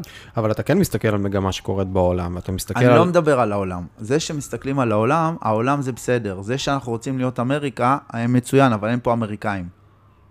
אין פה אמריקאים, יש פה ישראלים, אוקיי? ובישראלים, היהודים ממציאים כל הזמן פטנטים, נכון? מה זה פלוס שלוש? אני עכשיו גר ברחובות, נוסע לתל אביב, לוקח לי שעתיים. עכשיו, יש משבר קורונה, אמרו לי, לא, אתה בכלל לא יכול לנסוע, שים לב, אתה לא יכול לנסוע עם שלושה אנשים בתוך האוטו. אז, אז אולי תבטלו את המסלול הזה עכשיו. כן, בסדר. מה אני רוצה להגיד? אני עכשיו לא שר התשתיות. אני רק אומר... שאתה, אבל אתה יודע, זה כמו... שאתה מבין את האבסורדים, אבל זה כמו שעכשיו אני, אה, וזה רגע עוד שאלה או נושא שאפשר כן. לדבר עליו.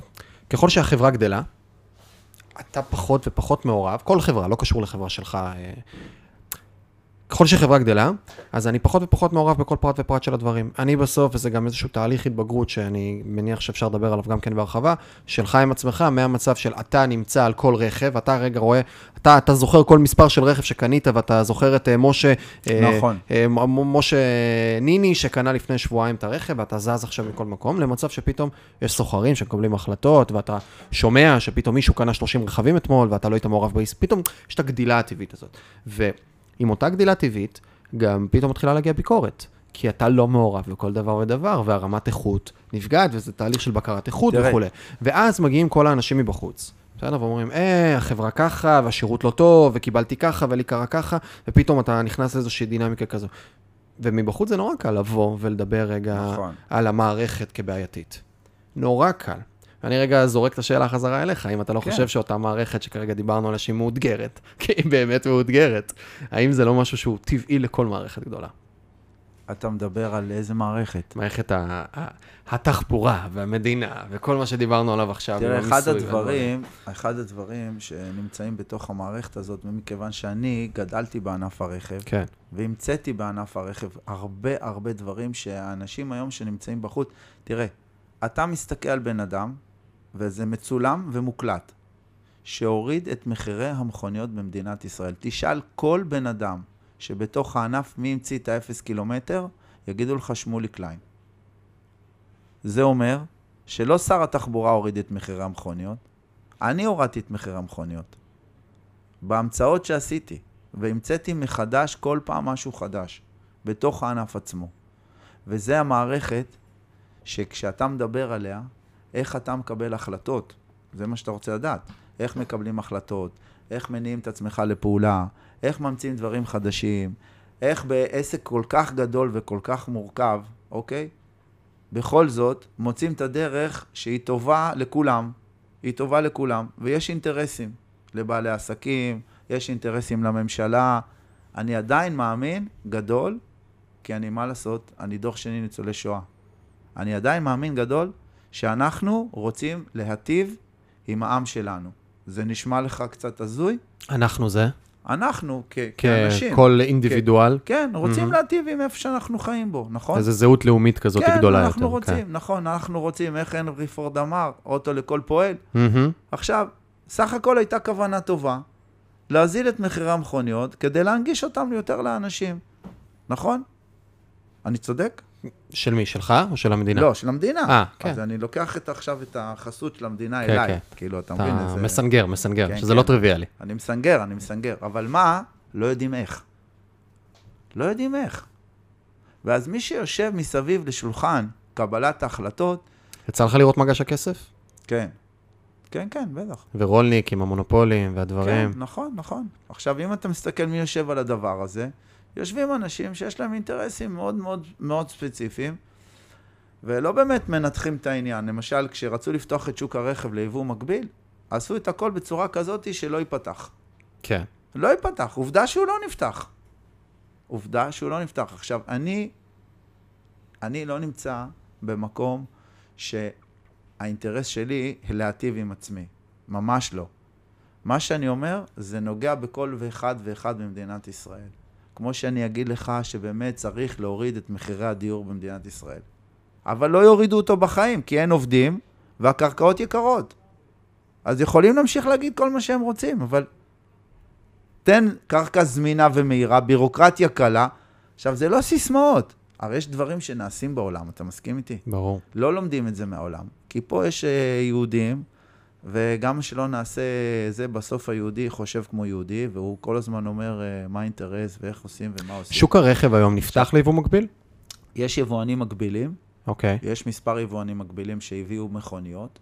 לרוב מביאים טויוטה, טויוטה, יש היום אה, יבואנים אה, שמביאים טויוטה, ואדם ברחוב יכול לקנות רכב חדש, טויוטה, ולקבל אותה במחיר נמוך יותר מאשר אצל היבואן הרשמי, אוקיי? אה, טויוטה כסתם אני אומר, כן, כן, כאילו, שם יש- קוד.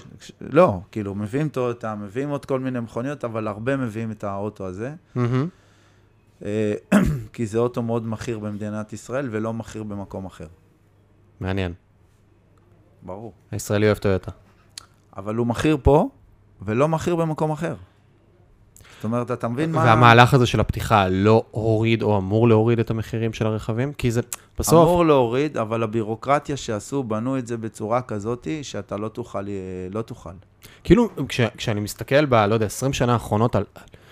אין לי את המספיק פרספקטיבה ואני לא מספיק educated כדי לבוא ולהגיד את זה בזה, אבל היה מהלך אחד שעבד ממש ממש טוב, של פתיחת, של שבירת מונופולים ופתיחת התחרות, שזה הסלולר, וזה פשוט יצר הוזלה מטורפת, מטורפת, מטורפת, מטורפת של המחירים, וגם בטלוויזיה קצת רואים את זה, שזה העולם משיק טיפה ודי דומה. נכון. ש, של אה, נטפליקס נכנסים וכל מיני דברים, שאגב, נכון. גם יש בעיה עם נטפליקס, מיסוי עניינים, לא ניכנס לזה נכון, כרגע ברמת נכון, השיחה, נכון. שפתאום נטפליקס מתלוננים, אגב, כל ה-yes והוט על הדברים האלה, יש הרבה מורכבויות. נכון. אבל ענף הרכב, אתה אומר שפשוט יצרו הרבה אתגרים בתוך התהליך של להיכנס ולהפוך ליבואן? לא, בנו את זה במיוחד ככה. במיוחד. במקום ש- של אה, לוביסטים והסתכלות אה, אתה מקרו של. איזה מונופולים. הנה, אתה של זה. אומר, איזה יופי שאמרת את זה. מהמם. זאת אומרת שלא באמת התכוונו למה שאמרו, לא התכוונו למה שאמרו, ולא באמת עשו את הפעולות הנכונות שצריך לעשות, אוקיי? בסוף... שמהן הפעולות? אה, זה כבר זה אה, כבר שיח- פודקאסט מספר רביעי, חמש. ארבע. אל תדייק לי. אוקיי, אבל זה עולם אחר, לגמרי. כשאתה רוצה לעשות שינוי, כשאתה באמת רוצה לעשות uh, תחרות ואתה רוצה לפתוח את התחרות, אתה באמת צריך לבוא ממקום שמקל בבירוקרטיה. מקל בבירוקרטיה. אתה מבין את ה... מה, מה המטרה? אוקיי? בכל רגע שאתה מבין מה המטרה שאתה רוצה להגיע אליה, תבחן אם הפעולות שלך אכן יביאו אותך למטרה. אז uh, לא צריך להיות חכם גדול בשביל שאני אמנה את כל הפעולות ש- שעשו, כן? שלא טובות. שלא טובות, ושהמטרה באמת פספסה את עצמה, מעבר לכותרת שמישהו... אה, שוק הרכב נפתח. כן, שוק הרכב נפתח וכולם רצו להיות כחלונים. אוקיי? והדבר היחידי שקרה זה, אתה רואה, גם כמה מחיר למשתכן כבר... אה, אה, זה תנצבה לגמרי. אוקיי, זה בדיוק. אז מה זה אומר? זה אומר שככל... תראה, תאר לך שהיו מוצאים את הלוביסטים מהכנסת. היית רואה עולם אחר? בסדר, אבל העולם לא עובד ככה. הוא לא עובד ככה, אבל אנחנו פה בפודקאסט שלך, ב- ב- ב- במקום, ה- נוכל לפחות לדמיין את זה. ענף הרכב זה ענף שכל הזמן משנה את עצמו, גם ברמה של המוצר עצמו, האוטו עצמו, האוטו עצמו. אני אתן לך עכשיו, הנה, אני שמח שזה מוקלט, כי אנחנו נשמע את, זה, נשמע את ההקלטה הזאת בעוד מספר שנים. אני אגיד לך מה הולך להשתנות, יאללה. אוקיי? נבואות אני אוהב. איך היום קונים מכונית, או בכלל? יש לוח, נכון? יד שתיים. מהמם. זה הלוח הפופולרי במדינת ישראל, שווה מאות, הר- הרבה מאוד כסף, כן. פסה. לא יקנו יותר, עוד 4-5 שנים. לא יהיה, לא יהיה. אולמות תצוגה, לא יהיה. אתה היום רואה אולמות תצוגה? 4-5 שנים. כן, לא יהיה, לא יהיה, אוקיי? מכוניות. אנשים, לא רק שיעברו לצד התפעולי, כאילו, היום בן אדם קונה אוטו, נכון? הוא קונה את האוטו? כן. לא יקנה. לא יקנה. הוא יהיה עוד משהו בתוך סל ההוצאות הביתיות, ככה. כהשכרה? אתה יכול לקרוא לזה ליסינג מימוני, אתה יכול לשים לזה איזה כותרת שאתה רוצה. לא תקנה מכונית. לא תקנה מכונית. ארבע, חמש שנים. כן, לא תקנה מכונית. אין דבר כזה. אני חולק עליך. אוקיי. קטונתי. מ... אתה יודע, בסדר, אני- אה, אוקיי. קצת אתה מכיר יותר טוב ממני את. התעשייה, אבל ארבע, חמש שנים להגיע הכל- לסיטואציה הכל של... עובר לדיגיטל. זה בטוח. למה בטוח? אני המצאתי את הדיגיטל, האתר הראשון במדינת ישראל שמכר מכוניות באונליין, זה האתר שנקרא קרביי, שאני, שאני המצאתי אותו, אני בניתי אותו ואני העליתי אותו לאתר, העליתי אותו לאוויר. באיזה שנה זה היה? לפני שלוש שנים, לפני שלוש שנים. כן. ואמרו לי, אין מצב כזה.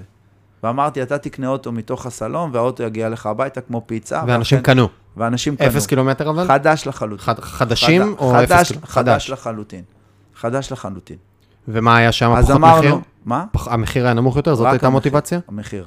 הגיוני, אני הולך מטייל באיזה מקום אחר, כן. רואה- נכנס לאולם תצוגה אחר, מרגיש את הרכב עובד לי, הולך קונה. באינטרנט אבל גם לא יהיה לך. אולמות תצוגה. נסיעות מבחן של מכוניות, יש אצל יבואני רכב נסיעות מבחן? כן. לא יהיה. אה, אצל... יבוא- אה, כן, לא יהיה. לא יהיה. לא יהיה. עכשיו, זה נשמע לך, מה, מה, מה, מה לא יהיה? זה לא יהיה, זה לא יהיה, זה לא יהיה. כל הענף הולך להשתנות. על זה היום שוקדים איך ייראה הענף.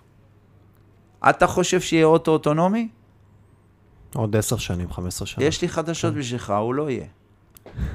אתה יודע למי הוא טוב? מה, ספר לאילון מאסק? אתה יודע למי אוטו טוב?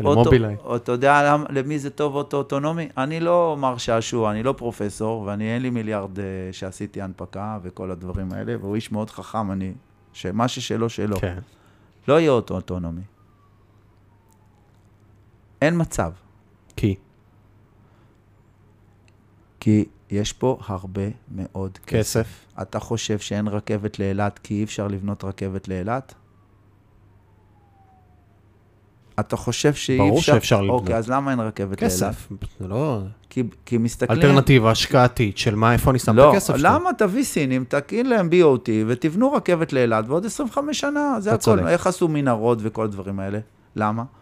BOT, Build Operate Transfer, כן, ש- כן. כמו למשל מה שעשו ב... אה, במנהרות הכרמל, שבאים, כן. נותנים לסינים, הם חוצבים, הם משלמים את כל ההשקעה הראשונית, וכל ההכנסות שלהם. כל ההכ- כביש 6 ואחרי וזה, 25 שנה זה של מדינת ישראל, נכון? כן, או לא יודע. או. באחוז מסוים, אז או אתה מאמין בעסקה. שאין רכבת בגלל שאין מי שיבנה אותה? ואין היתכנות עסקית? ברור שיש.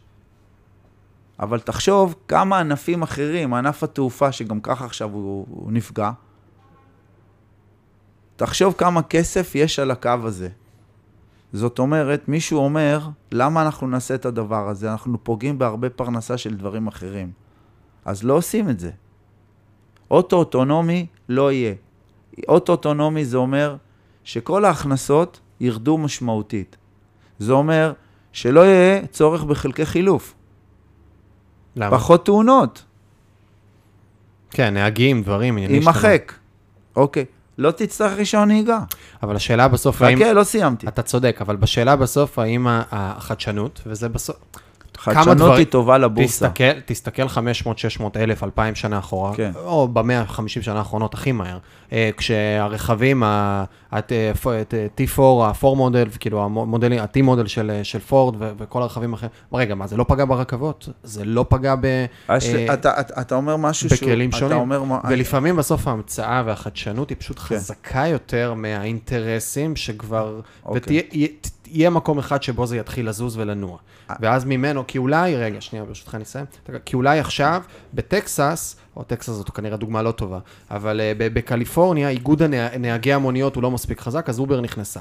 ושם זאת הייתה הסנונית הראשונה, שמשם זה לאט לאט התפתח והתפתח והתפתח והתפתח, עד שכבר אתה חייב להכניס את זה באיזשהו שלב מסוים. עכשיו בישראל, סתם, אובר זו דוגמה טובה, לזה שהיא לא נכנסה, כי האיגודים פה והלוביסטים מספיק חזקים כדי לגרום לדבר הזה לא להיכנס, ועדיין להישאר תחת הדבר הזה. בסוף החדשנות כן מצליחה לבוא ולפרק חברות אחרות, ולפרק המצאות אחרות, ולבוא ולשנות את הדברים האלה. תראה, אני מסתכל על כל מה שאתה אומר, ואני אומר, יש משהו במה שאתה אומר. יחד עם זאת, שאני מסתכל על כל מיני דברים של חדשנות שלא יצאו, שלא יצאו. גם WeWork זה חדשנות. למה אנחנו לא מדברים על זה? עכשיו, עברנו מענף הרכב לענף אחר, אבל מה אני רוצה להגיד? אני רוצה להגיד, בתוך הענף עצמו, יש תעשייה מאוד גדולה של כסף.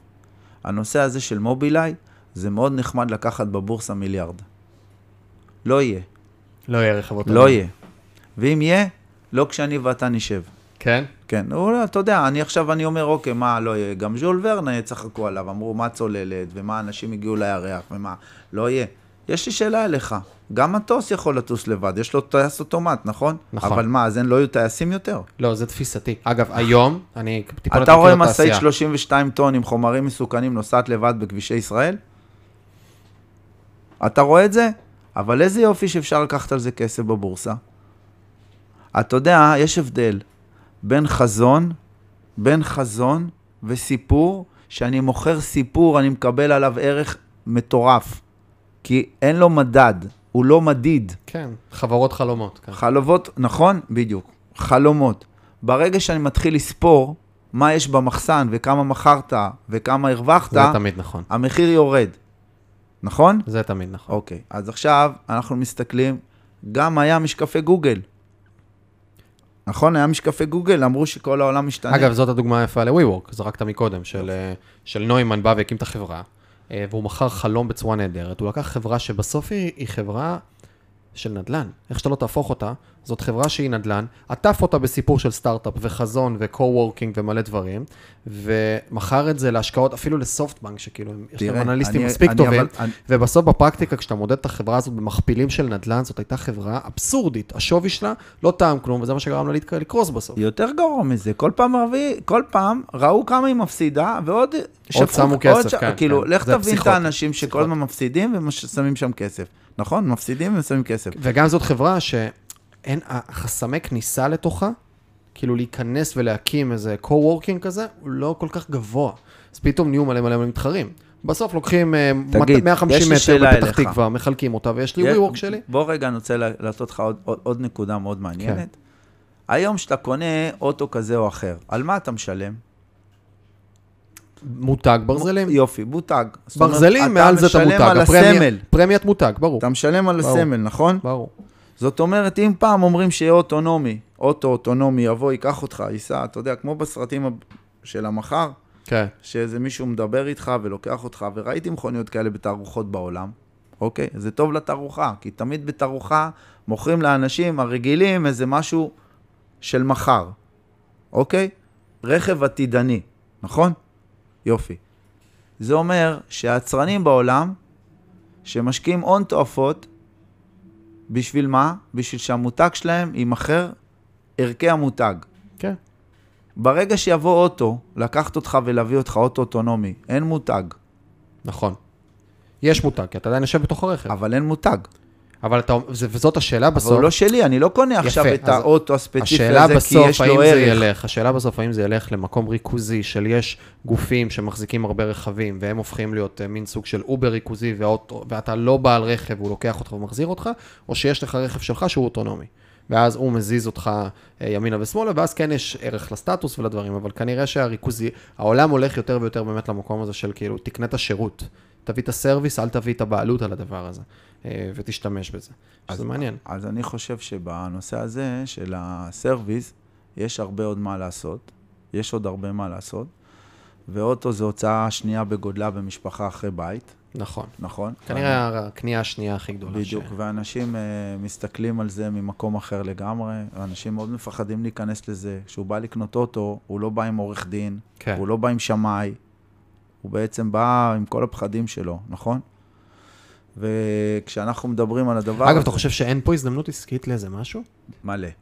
אוקיי. העולם לעולם לא יהיה כפי שהוא נמצא כרגע, וזה דבר טבעי בכל דבר. איפה יש הזדמנויות עסקיות לדעתך היום בעולם הרכב? בהכל. מה זה הכל? כן. הכל. האופן שבו המכוניות יימכרו, מי שימכור אותם, אוקיי. אה, בנושא של הלוחות, לוחות. כמו שאמרתי, יד שתיים זה יהיה פסה.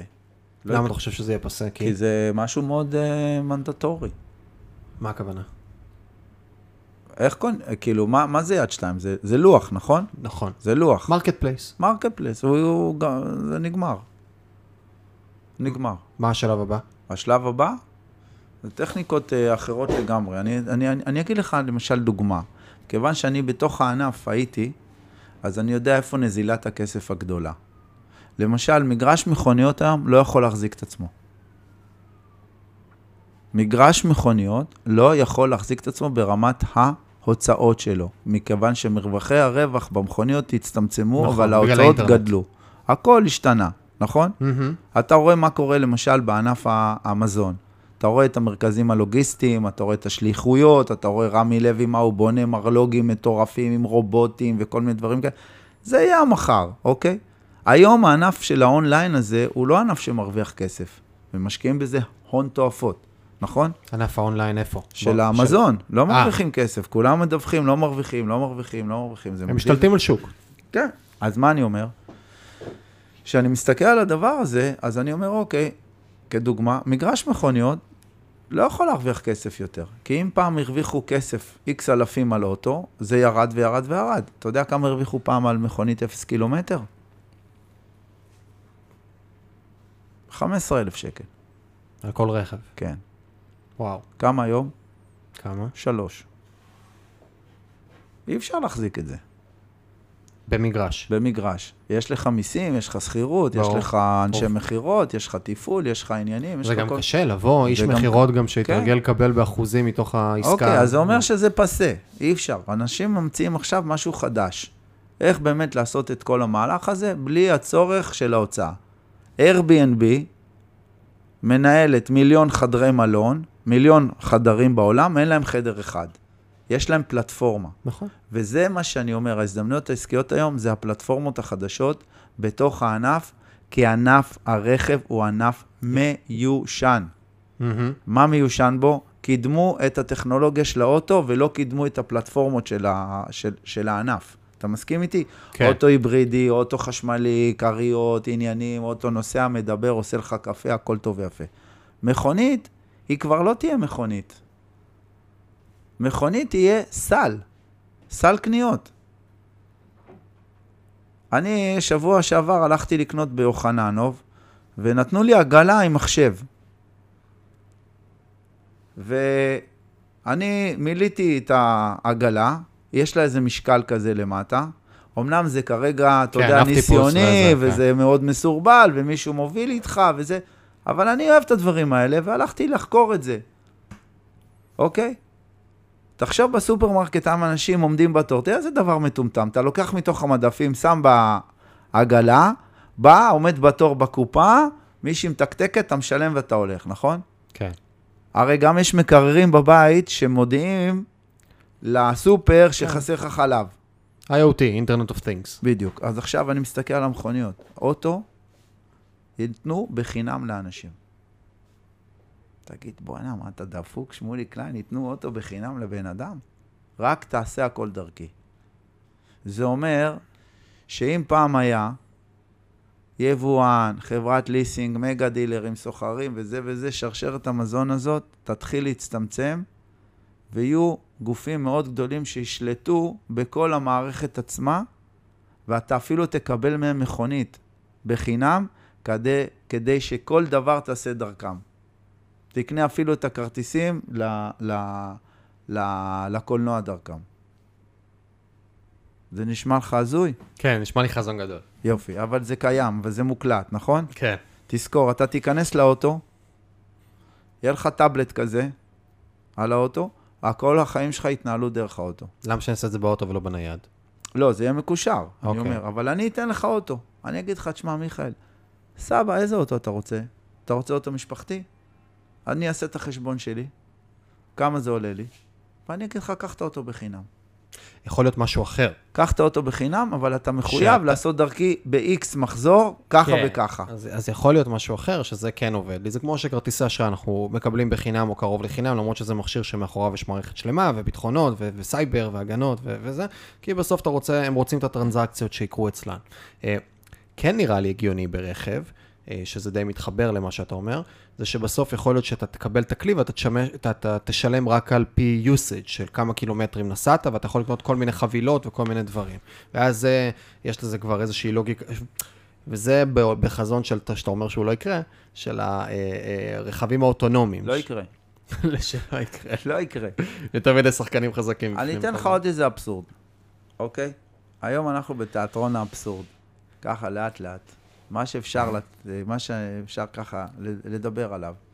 יש דבר שנקרא אצל האנשים שווי שימוש. מדינה עושה לך קנס על זה שאתה קיבלת אוטו מהעבודה, קוראים לזה שווי שימוש. נכון. נכון? כן.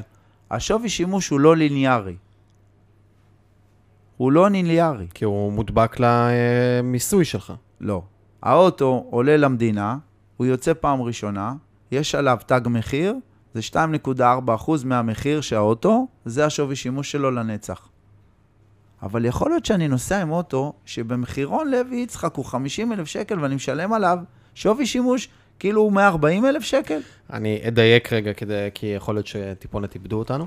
אוקיי. רכב שעולה 130-140 אלף שקל, אתה אומר שהשווי שימוש השנתי שלו למיסוי הוא 2.4 אחוז? החודשי החודשי, שלו. סליחה, לשימוש הוא 2.4 אחוז. ממחיר האוטו. אז אם רכב עולה 100 אלף שקלים ואני משתמש ברכב, אז אני צריך לשל... אז כאילו אני מקבל מה... מהמעסיק שלי עוד 2,400 שקלים למשכורת, כי זה השווי שימוש 2.4 אחוז, ואז אני ממוסה, אני עולה, אני כאילו ממוסה על ה-2.4 אחוז הזה בביטוח לאומי, מס הכנסה ובכל הדברים האלה. ואז אתה אומר שגם אם אני נוהג ברכב שהוא חמש שנים על הכביש, או ברכב שהוא חדש ננדש, זה תמיד 2.4 אחוז? כן. כן, זה אה. דבילי לחלוטין. למה עושים את זה? יותר מס. יותר לא, כסף. לא, למה עושים את זה? פשטות אולי? לא. יותר חשבונות. פשוט מזה. עכשיו יגיד מישהו, הרי מדינת ישראל, אם היא תשנה את זה, היא תקבל פחות מס. כן, נכון? ברור. אם אני משלם עכשיו על אוטו של 50 אלף, כן, אז אמרתי יותר כסף. אז כן. אני אשלם 2.4 מ-50 אלף, נכון? מהמם. מה יקרה לשוק הרכב? מי ימכור פחות? למה זה ישפיע על שוק הרכב? כי מי ימכור. פחות? אם, אם אם אתה זה משלם ליניארי, 2,400 שקל על אוטו של 100 אלף שקל, חדש, אתה תשלם 2,400 שקל על אוטו שהוא בן שלוש. מהמם. על מה תקנה? אבל אתה מדבר על עצמאים. לעצמי כאילו. אוקיי, כן. אני עכשיו, כן, כן. אני עכשיו, אני עכשיו נותן לך אוטו מעבודה, ואתה משלם את השווי שימוש. אתה תגיד, בוא, אני משלם שווי שימוש. 2,400, תביא לי 4 שנים, 3 שנים. מה, כן. תביא לי אוטו ישן עם 1,000 קילומטר? תביא לי אוטו חדש. מה אכפת לי, כן. מה אכפת לי? אז מי מרוויח? מהמם. היבואנים. ומי עוד? וכל שרשרת המזון, מי שמוכר לך יפה אותו. מאוד. אז למה שיעשו שינוי? ומי אוכל אותה? אתה והוא והוא והוא וכל האנשים שנוסעים במכוניות. אז אני חוזר על זה שוב, כי זו נקודה מעניינת. זו נקודה מעניינת ולא כזה קל להבין אותה. למה יש גודש בכבישים? כשבן אדם מקבל רכב מהעבודה, הוא לא פשוט מקבל את המפתח. הוא לא מקבל את המפתח ובהצלחה. זאת לא הטבה כזאת. זאת הטבה שאחר כך אני צריך בתלוש שלו להוסיף לו 2.4% ממחיר המחירון של הרכב החדש, בתור חדש. חדש. חדש, רק חדש. ואז אותו בן אדם משלם יותר מס אחר כך, בתוך אותו דבר. ואז יש פה שני גורמים שמרוויחים. אחד, גם אם הרכב שווה 50 אלף שקל, אני עדיין משלם 2.4% מ-100 או 120 או לא משנה מה, אז המס שלי יותר גבוה למול המדינה. בסדר? אם אני משלם יותר כסף למדינה ולביטוח לאומי, זה אחד, פעם אחת. פעם שנייה, באותו דבר, זה שיש יותר תחלופת רכבים, כי בעצם אין לי, אין לי, זה לא משנה אם הרכב חמש שנים או פחות, אז עדיין זה 2.4 אחוז, אז אני מעדיף, תביא לי כבר את החדש יותר, כי אני משלם על זה גם ככה אותו דבר. לי אין, אה, כצרכן קצה, אין לי את ההשפעה של הדבר הזה. שזה מרתק, ומרתק להבין כמה זה, ואז צריך לשאול, מה השכר הממוצע של אדם שמקבל רכב, וכמה רכבים כאלה ניתנים. ואז, לא יודע, זה יכול להיות סתם 2,400 שקל כפול חצי מיליון רכבים נכון, במדינת ישראל, נכון. אז אנחנו מגיעים לסכומים... אה, עכשיו, אנחנו מדברים על הרבה מטורפים. דברים, לאט לאט אנחנו מרחיבים את היריעה בינינו, כי מה לעשות, יושב פה בן אדם עם הרבה ידע על הרבה סוגים שונים של תכנים, ואנחנו נוגעים בכל מיני תודה רבה על. המחמאה. זה אתה, זה סתם, לא אני. אתה יודע, לא, אתה יודע לשאול את השאלה. שזה מיומנות שאלת השאלות, אתה יודע לשאול את השאלה. אדם ניחן בשאלותיו ולא בתשובותיו. אה, למדתי. יופי. אז אני אומר, אתה שואל שאלות נכונות, ואתה מוציא ממני את הדברים, זה בסדר, זה ככה צריך להיות. אבל אני אומר, אנחנו נוגעים בהרבה דברים, נכון? רוצים דברים שנוגעים באנשים. היום, היום, במצב של הקורונה, שמדינה מחלקת כסף. עכשיו, זה לא רק ענף הרכב, מחלקת כסף, לא מחזירים את האנשים, נותנים להם ברור. כל מיני דברים. ואני אומר, הרי בסוף היום, האוטו נכנס פחות לתחנת הדלק, המדינה פחות עושה, ואנשים מחזירים את המכוניות. נכון? עכשיו אנשים עובדים מהבתים, אומרים, למה אני צריך את האוטו? לשלם שווי שימוש וכל הדברים. אני לא צריך את האוטו. מחזירים את האוטו, נכון? האם היו עושים את השינוי הזה, הבן אדם היה עושה חשבון אחר? בוודאי שכן. איך להוריד את הגודש מהכבישים? ככל שאוטו ישן יותר, ככל שאוטו ישן יותר, תעלה את מחיר הטסט שלו. ביפן זה ככה עובד. שאוטו בן 15, אוטו בן 10, ילך לגריטה. לא עושים את זה. ואז אתה רואה בר- ברחוב מכוניות מאוד מאוד ישנות. יש היגיון שמכונית של 5,000 שקל תנוע על מדיני, בכב, בכבישי מדינת ישראל? אז אולי ישמע אותו בן אדם את הפודקאסט, יגיד, זה היכולת שלי, אני יכול לקנות אוטו ב-5,000 שקל. מה, רוצים לקחת את זה גם ממני? אני אומר לי, לא. אתה צריך לקבל אפשרויות אחרות, שעדיין תוכל לקנות אוטו במחיר נורמלי, אוקיי? כי בסך הכל הכללי, מכוניות, אם אתה מסתכל מה קורה בכבישים, יש מכוניות מאוד יקרות, נכון? אתה רואה, מרצידסים לרוב, אתה רואה המון מהכל, אתה. אני צודק? אוקיי? זה מתקשר לאשראי, מהמם. לאשראי. כן. מכיוון שכבר זה לא מעניין כמה עולה האוטו, אלא מה אני יכול לשלם כל חודש. מה יכולת ההחזר? אם אני ב-2,000, שתראה את כל המודעות, 2,000 שקל לחודש, כולם עכשיו רוצים לנסוע באוטו ב-2,000 שקל לחודש. אבל צריך לשלם את זה מתישהו, נכון? כן. יופי. שאגב, שום היגיון כלכלי אין לאדם אה, רגיל ללכת ל- להביא רכב מליסינג. אני אגיד לך, זו תפיסת עולם, שכשהייתי בתוך הענף ומסתכל, ואנשים היו שואלים אותי שאלות, והייתי בא לגופים, והיו שואלים אותי מה יותר משתלם, ליסינג או לקנות או לשכור או כל דבר כזה, ואמר, אמרתי, זו שאלה פסיכולוגית. חד משמעית. זה לא שאלה ש... כלכלית. יש משמעית. אחד שיגיד, הקור ביזנס שלי, זה אני לא אשים כסף על מכוניות, אני אשים כסף על uh, מחרטות. השני יגיד, לא, אני אשים כסף על זה, והשלישי בכלל יגיד, אין לי כסף בבנק, אני צריך ללכת לחוץ-בנקאי, וליסינג זה כמו חוץ-בנקאי, אני בעצם לוקח הלוואה בצורת אוטו. נכון? בתשואה הזויה. בריבית הזויה. כאילו גבוהה מאוד. בענף הרכב, כן. כן. אנשים לא שואלים כמה הריבית. כן, הם תביא את הרכב. תביא את הרכב. תביא את הרכב. נכון. אז, אז יש המון דברים שבענף עצמו הולכים להשתנות, האנשים לא רואים את זה, האנשים בתוך הענף מבינים שהענף הולך להשתנות, ואני מאוד מאמין גדול שהענף יהיה יותר ויותר ריכוזי. הוא לא ייפתח, ההפך, הוא יצטמצם, בגלל שיהיה מערכות סגורות. לא ייתנו לך ללכת. אתה יכול להתנתק מאות, מאתגר. מאתגר, נכון? אותו דבר זה יהיה.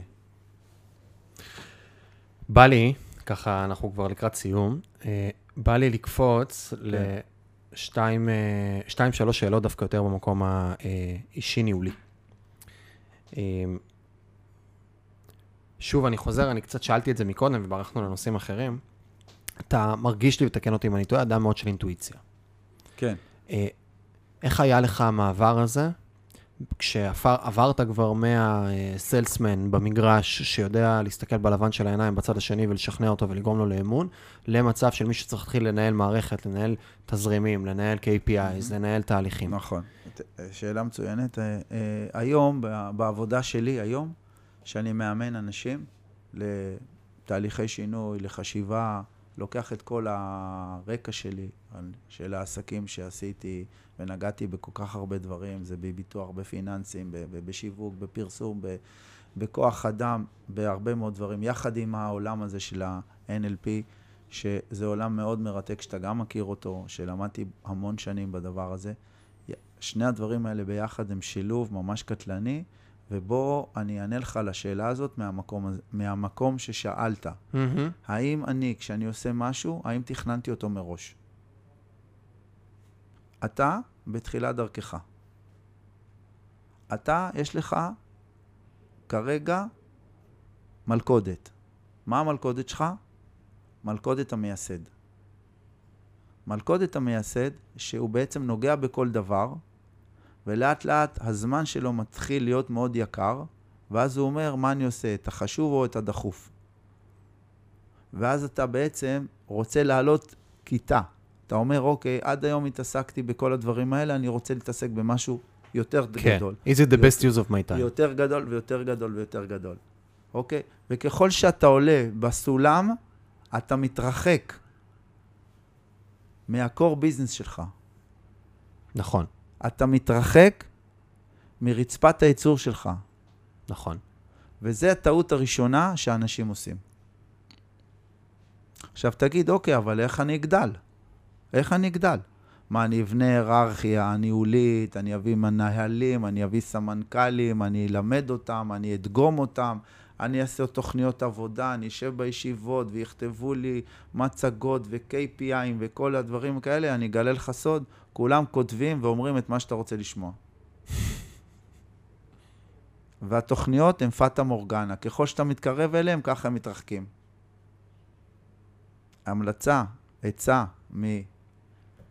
אני לא רוצה להגיד זקני השבט. כן, אתה אומר, השערות הלבנות זה, השערות זה הלבנות, בזכות, זה לא וזה בחסד. עלה לי מיליונים, המשפטים האלה שאני אומר לך.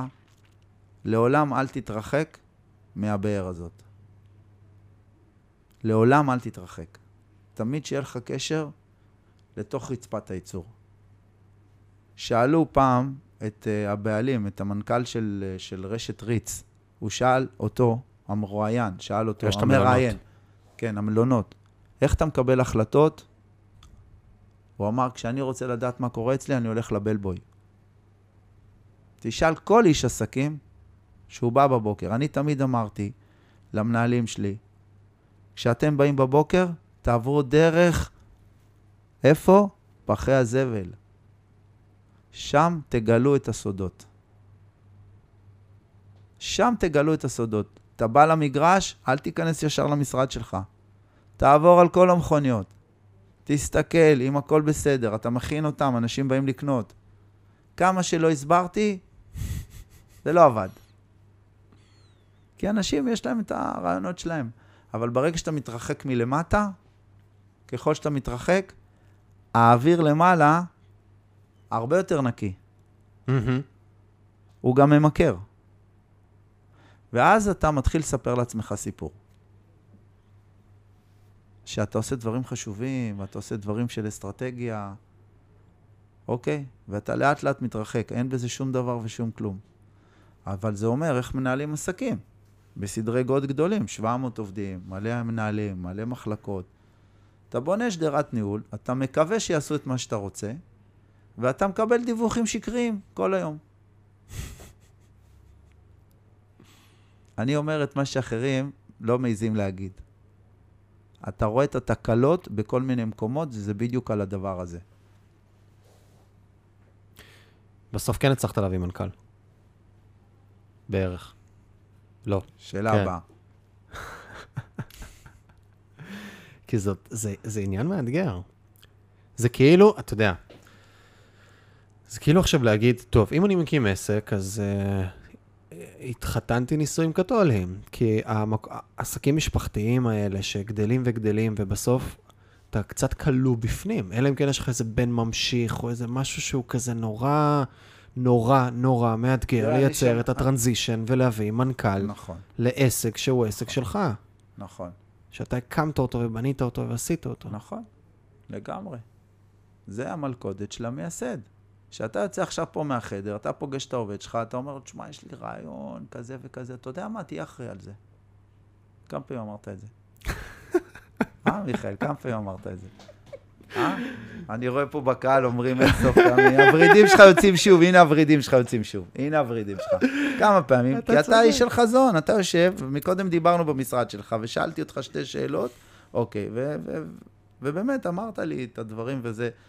היה מקסים בעיניי שפתחת את, את, את ליבך ואת, את, ואת השכל ו, ו, ודיברת איתי בצורה אותנטית.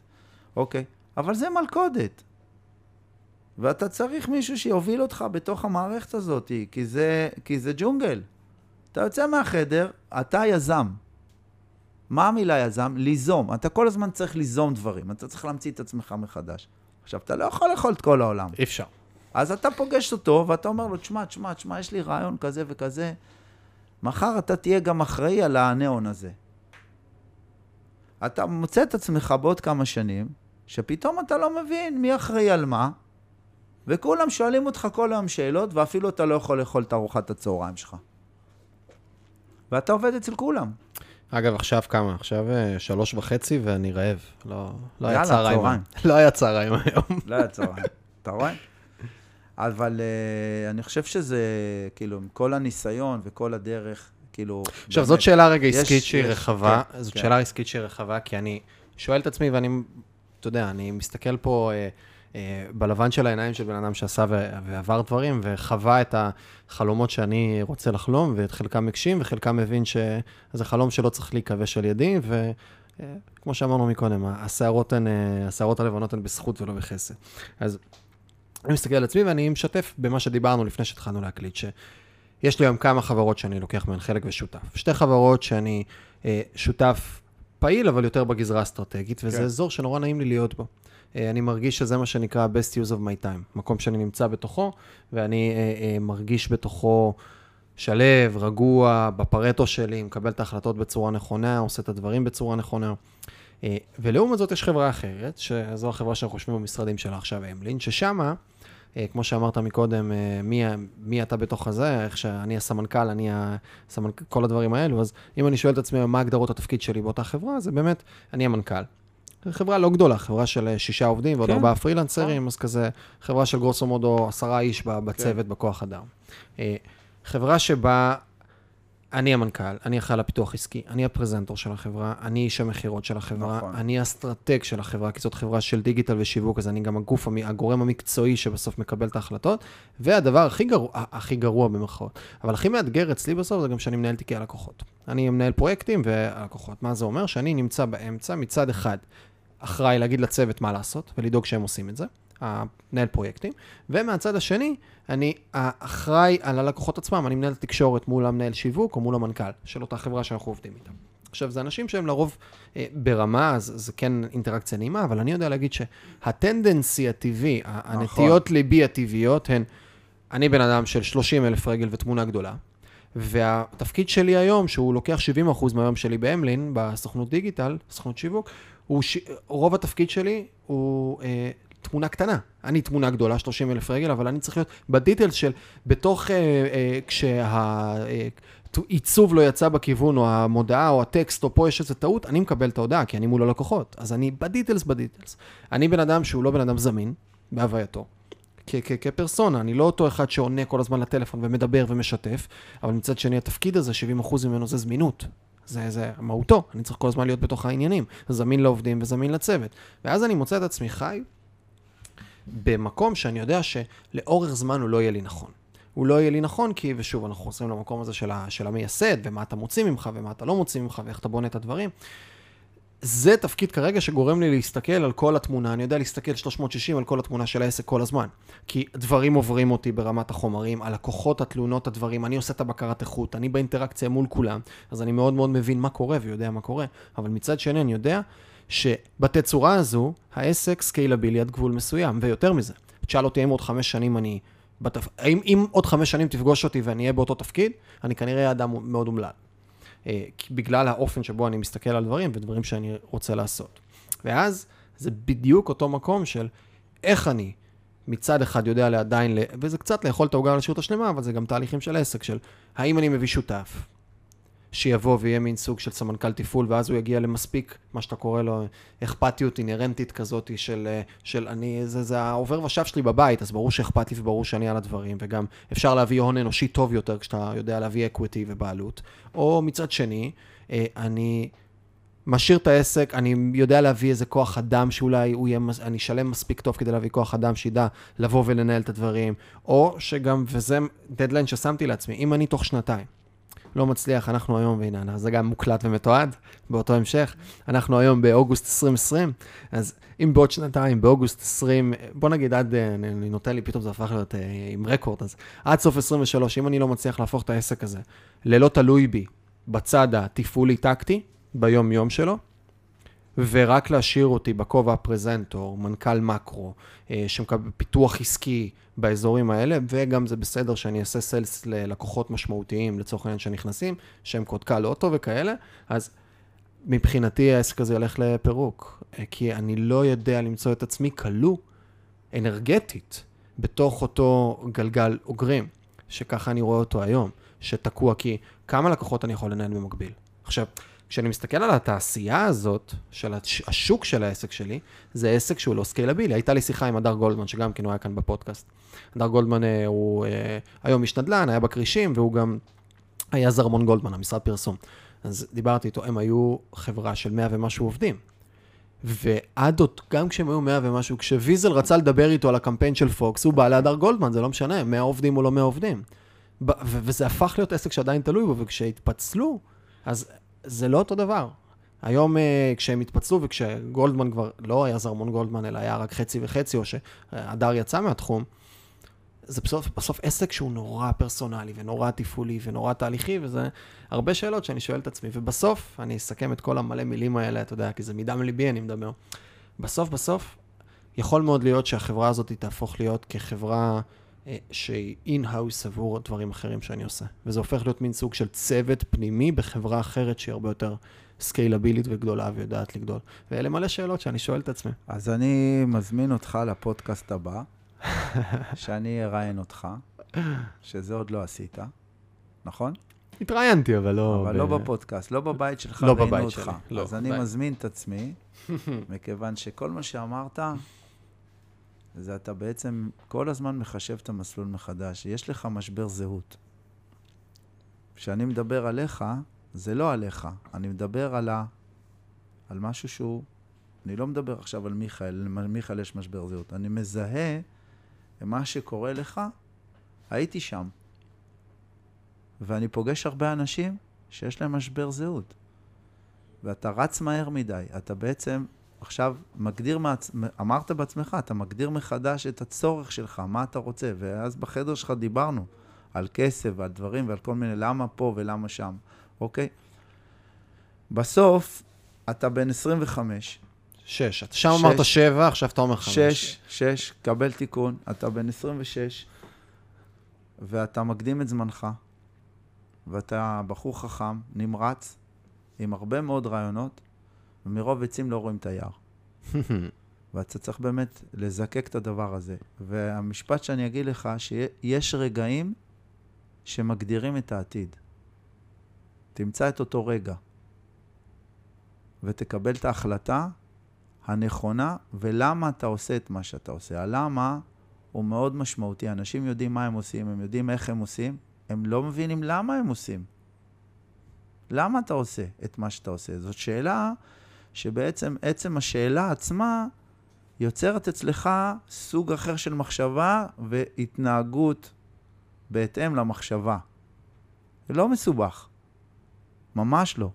כי אתה עכשיו אמרת כל כך הרבה דברים שאתה רוצה לעשות, ואתה בתחילת הדרך. אתה ממש בתחילת הדרך. אתה רוצה לרוץ מהר, מהר, מהר, מהר, מהר, מהר, ואתה רוצה להיות כמו ההוא וכמו ההוא וכמו ההוא וכמו ההוא, וזה בדיוק מה שאני אומר לבן שלי. שהבן שלי בענף הרכב מתחיל את אה, דרכו, זאת אומרת, הוא כבר בתוך הענף, אבל הוא עצמאי. אמרתי, אתה חייב לעבור את הדרך. חייב לעבור את הדרך. אני אומר לך דבר אחד, ברגע שתביא מנהל תיקי לקוחות או סמנכ"ל, אני מציע לך, כבר עכשיו אני אומר לך, תמכור את אמלין, כי לא יהיה לך מה למכור.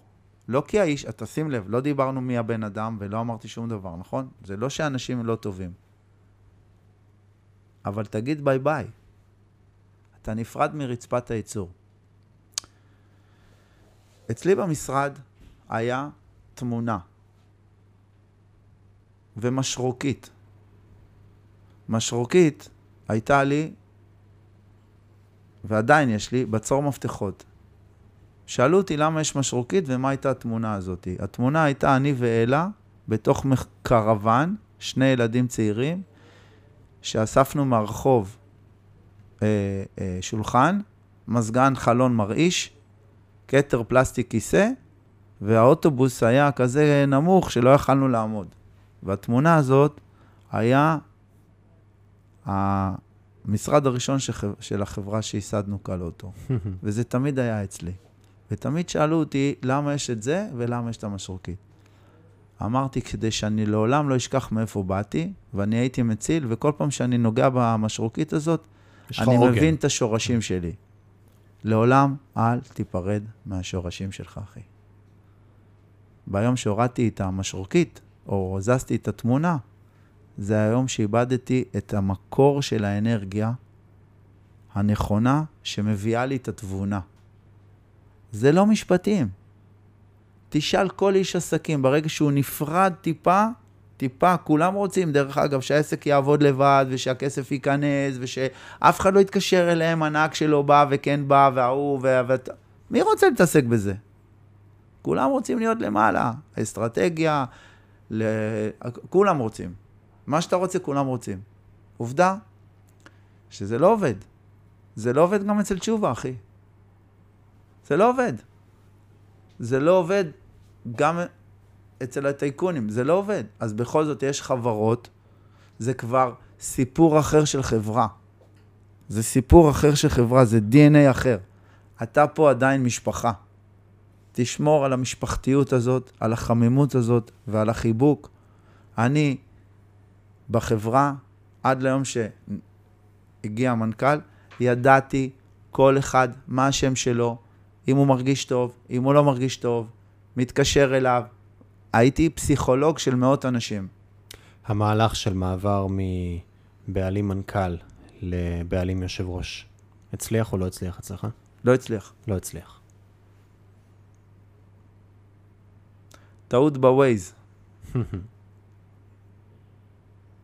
והיום אם יש אנשים שרוצים לעשות את השינוי, אני יכול להגיד להם רק מהניסיון שלי, אתם צריכים מורה ומדריך לעשות את זה. אתם לא יכולים את זה לבד. אז אנחנו נקבע בפעם הבאה, יש לי מלא שאלות אליך. שמולי קליין, תודה רבה לך על היותך. איזה כיף. אה, כמה זמן אנחנו? שעה וחצי. שעה וחצי, קצת יותר אפילו, שעה ארבעים. שמוליק, אני מודה לך על היותך. אה, אני חושב שהייתה לנו עוד פעם אה, זכות לבוא ולהקשיב, והפעם דווקא מפרספקטיבה אחרת, היותר, פתאום קצת יותר ערסית, נקרא לזה ככה, מהמקום הטוב. ערסית, קצת יותר שונה, מה, כמובן שזה עדיין עם מלא רגש אני רוצה אבל להוסיף ערס אשכנזי. ערס אשכנזי, כן. אוקיי, זה קצת יותר light. קל. זה קל, זה קצת light. אז תודה רבה על היותך, אה, תודה רבה על הזכות שהייתה לנו, ואני חושב שיש הרבה מה ללמוד, והרבה מה ללמוד מהעשייה ומהדברים שעשית, וכמובן, שוב, לא נגענו בפרומיל ממה שיש לך בראש ומהדברים שעוד אפשר ללמוד ממך. אה, כמו פעם קודמת, אם אה, רוצים ככה, כי אמ, שוב, אמרת הרבה דברים, והיום יש לך את הזכות ואת היכולת ואת החופש לבוא ולהתעסק, אמרת לי מקודם ש... שראית את אחד הפודקאסטים שעלה היום בבוקר, היום נכון. שוחרר פודקאסט וראית את הפודקאסט, ואמרתי, איך הספקת, אחי? זה פודקאסט של שעה וחצי, והוא שנשש... בשש בבוקר הוא יוצא, אז אמרת, אני מתעורר בשש וחצי בבוקר, ובעבר היה לי אלף מיילים ביום, היום יש לי שניים, שלושה, אז כשאני מקבל את השניים, שלושה, אני פותח ומסתכל. כן, אז נכון. uh, היום אתה כבר נמצא במקום הזה, שיש לך את היכולת, את הזכות לבוא ולעשות uh, דברים שהם uh, מבחוץ, ובתהליך הזה אתה באמת גם מלווה אנשים בכל מיני תהליכים ובכל מיני דברים, ואם מישהו רוצה לבוא ולהגיע אליך, איך הוא יכול להגיע. שכמובן יש כאן, שוב, אני אומר את זה מקודם, שיש פה גם שילוב של כלים, טכניקות, אה, מעולמות של אימון ו-NLP כן. וכאלה, אבל מהצד השני, וזה מה שלי חשוב באנשים שאני בוחר לבוא ולהקיף אותי, יש את הניסיון חיים. אז ישלח לי הודעה בפייסבוק. שמולי אה, קליין בפייסבוק, קל, לא מורכב. בדיוק. סגור. אז תודה שוב. תודה לך, שבאת, תודה על הזמן. ואחלה מקום, חדש ומהמם, ווואלה, שאפו. כיף. אה, אגב, זה חלק מהאסטרטגיה, אתה מבין? פודקאסט, לשים אולפן, לראות את הזה, לפגוש אנשים, לייצר קונקשנים, הראש שם כל הזמן, הראש שם, להשקיע פה בדבר כזה, זה הרי לא, לא לוגי לחברה בסדר גודל שלנו להשקיע כל כך הרבה בדבר הזה. אבל שוב, המקרו מושך כל הזמן. אבל אתה צריך לדעת בסוף מאיפה מגיע הלחם חמאה שלך. זה תמיד נכון. זה אם לא דואגים ללחם... אם אתה תעזוב שם את הלחם חמאה, גם לא יהיה אולפן. אז השאלה לאיזה גודל והשאלה לאיזה מקום, ויש פה הרבה שאלות טובות, אוקיי. ואנחנו okay. צריכים לדבר על זה. אז בשביל זה אני כאן. אה, אז חברים, אם אתם מקשיבים לנו, אה, אם הקשבתם עד עכשיו, אז אה, תנין ירוק, אני אשמח לקבל במייל חוזר, כי זה מאוד מאוד לא מובן מאליו. ככה מדי פעם אני אומר, זה היפופוטם סגול או משהו, כי אם מישהו מקשיב עד הסוף, זה לא טריוויאלי.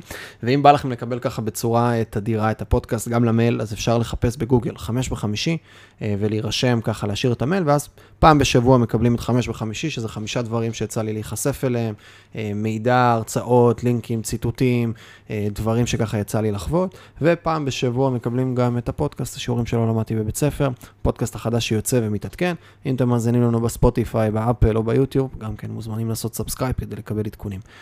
תודה רבה, שמוליק. תודה, מיכאל.